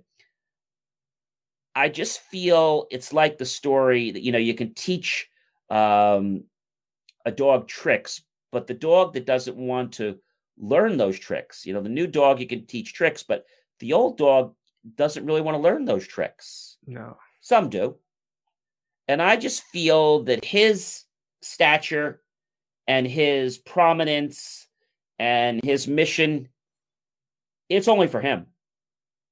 Even though he says he's doing all this for the world, I don't believe him. He's not fooling me one bit. I generally have a belief with Elon, even though I don't know him well, and I'm hoping we'll get him on the show one day, that he actually cares about people. I mean, he wants to make money. I get that. But I mean, he had people that were stealing from him and they didn't even prosecute them right away. Yeah. He's not such a bad guy. He didn't wind up almost having them arrested until they basically tried to infiltrate his system with a virus after he was nothing but good to them. I know Elon seems to treat his employees very well.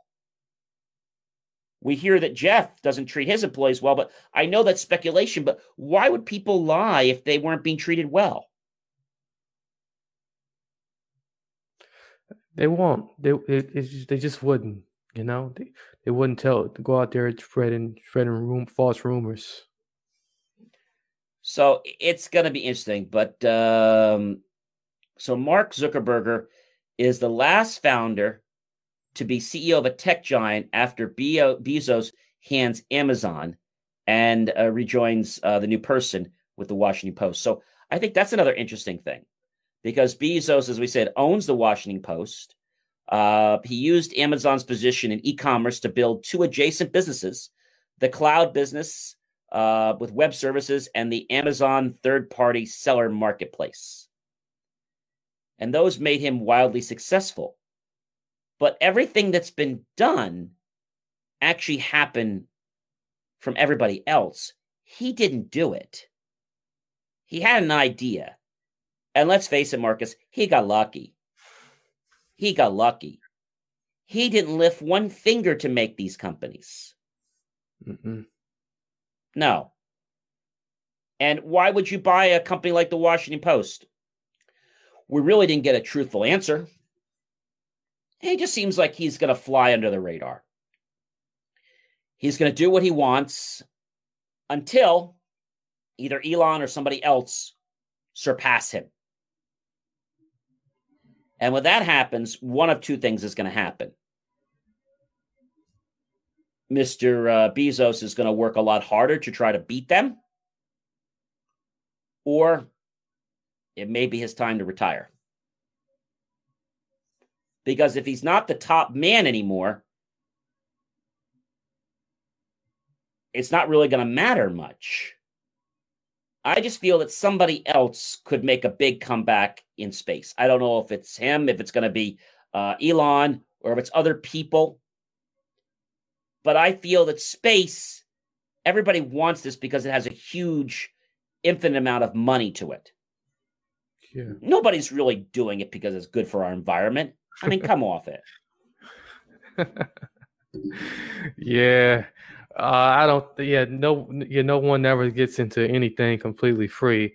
Um, there's not too many people around still around that does that. So it's gonna be interesting. But uh, this has been an interesting show. I have one more uh, topic I want to bring up, and this is something that's been happening for a while, and it's called WFH. Now, it's a G word, uh, and it stands for work from home. Uh, but what does it mean? So, rem- remote working has kind of been a little distorted. Uh, some people might say the line has gotten um, very uh, confused. And um, by that, people's personal time and the time that they're on the clock. Because if you say to somebody, work X hours, the amount of time that they're working, how do you know they're really working, Marcus?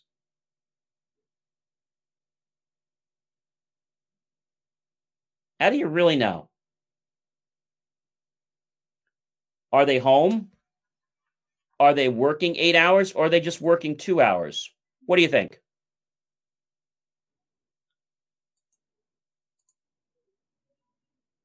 We might have lost some audio here.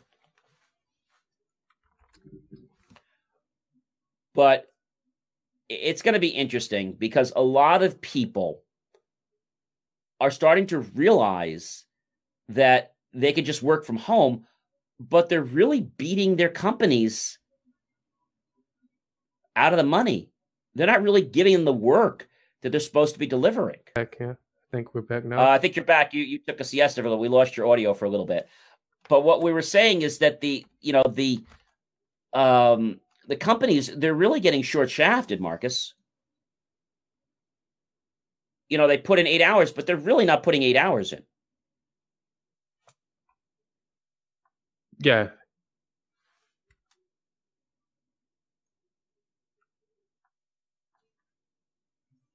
Definitely getting the, the analytic. Uh, uh, no, it's no, it's not eight hours.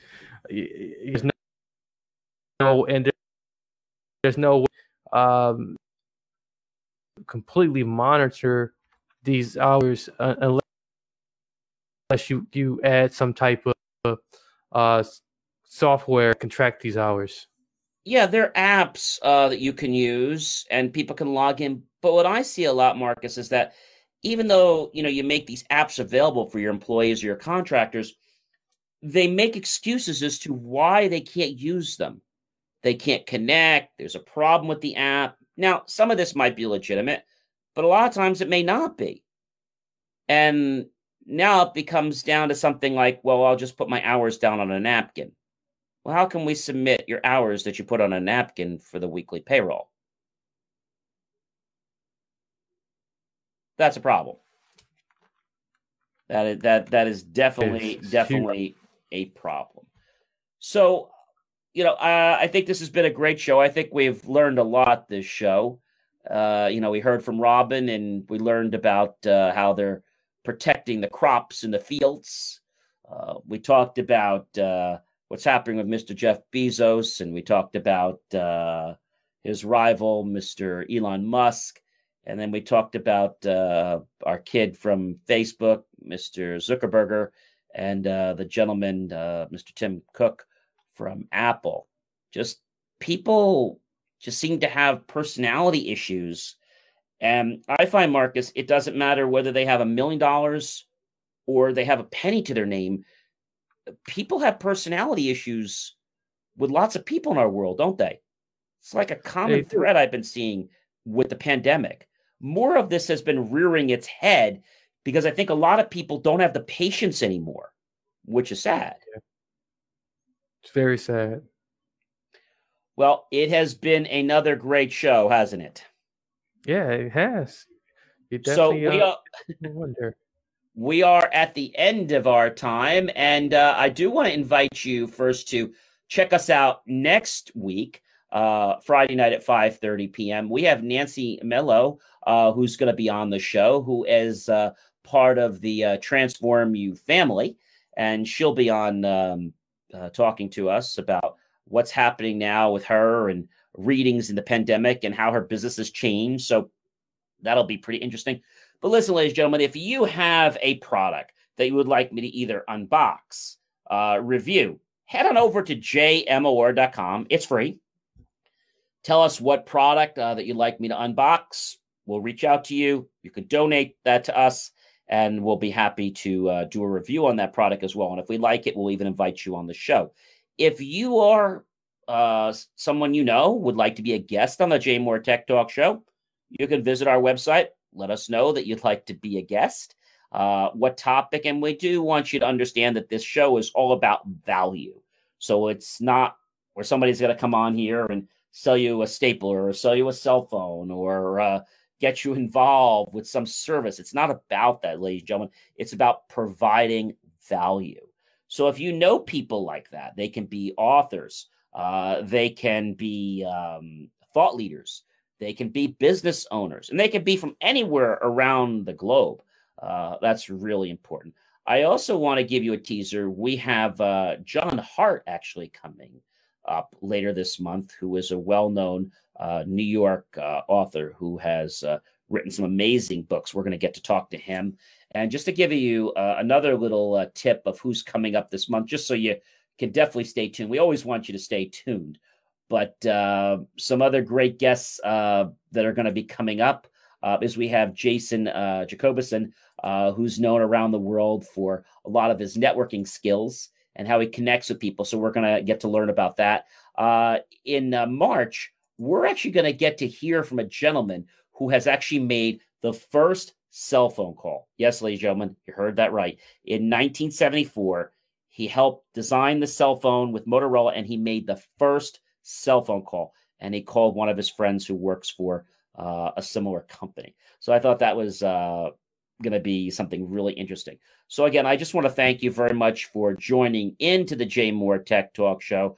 And of course, Marcus, always appreciate you being a great co host and commentary for us. I know our viewers Appreciate that. And we're going to see you next Friday night when 5:30 p.m. Eastern. If you do happen to miss any of our shows, don't worry. Just go to jmor.com under shows and uh, you'll actually be able to find the show. And within 14 days after the show, we have a full transcription of the show right on our website. So tell your friends, tell your family, tell your colleagues the place that you need to be if you want to know about technology right here on the Transform You um, network at the JMOR Tech Talk Show. And I'll see you next Friday night, 5:30 p.m. Eastern. Be smart, be safe, practice social distancing. And if somebody happens to ruffle your feathers, well, don't ruffle them back. Just take a deep breath. Count to five or 10. Take two or three more if you like, they're free. And then approach the situation. And I think you'll find, just like I was saying, if we choose to react to a situation in a different manner than we may have been, it's going to greatly affect not just our lives, but how other people think about us and give us a much more positive experience. Again, I'm John C. Morley, serial entrepreneur and the host of the JMOR Tech Talk Show. See you next Friday, 5:30 p.m. Eastern. Take care, everyone.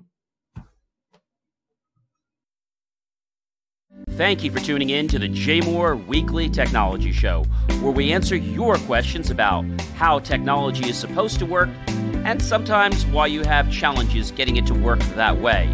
For more IT support and tips, just text IT support to 888 That's IT support to 888 and you'll get tips on technology. I'll see you next week right here on the JMOR Tech Talk Show.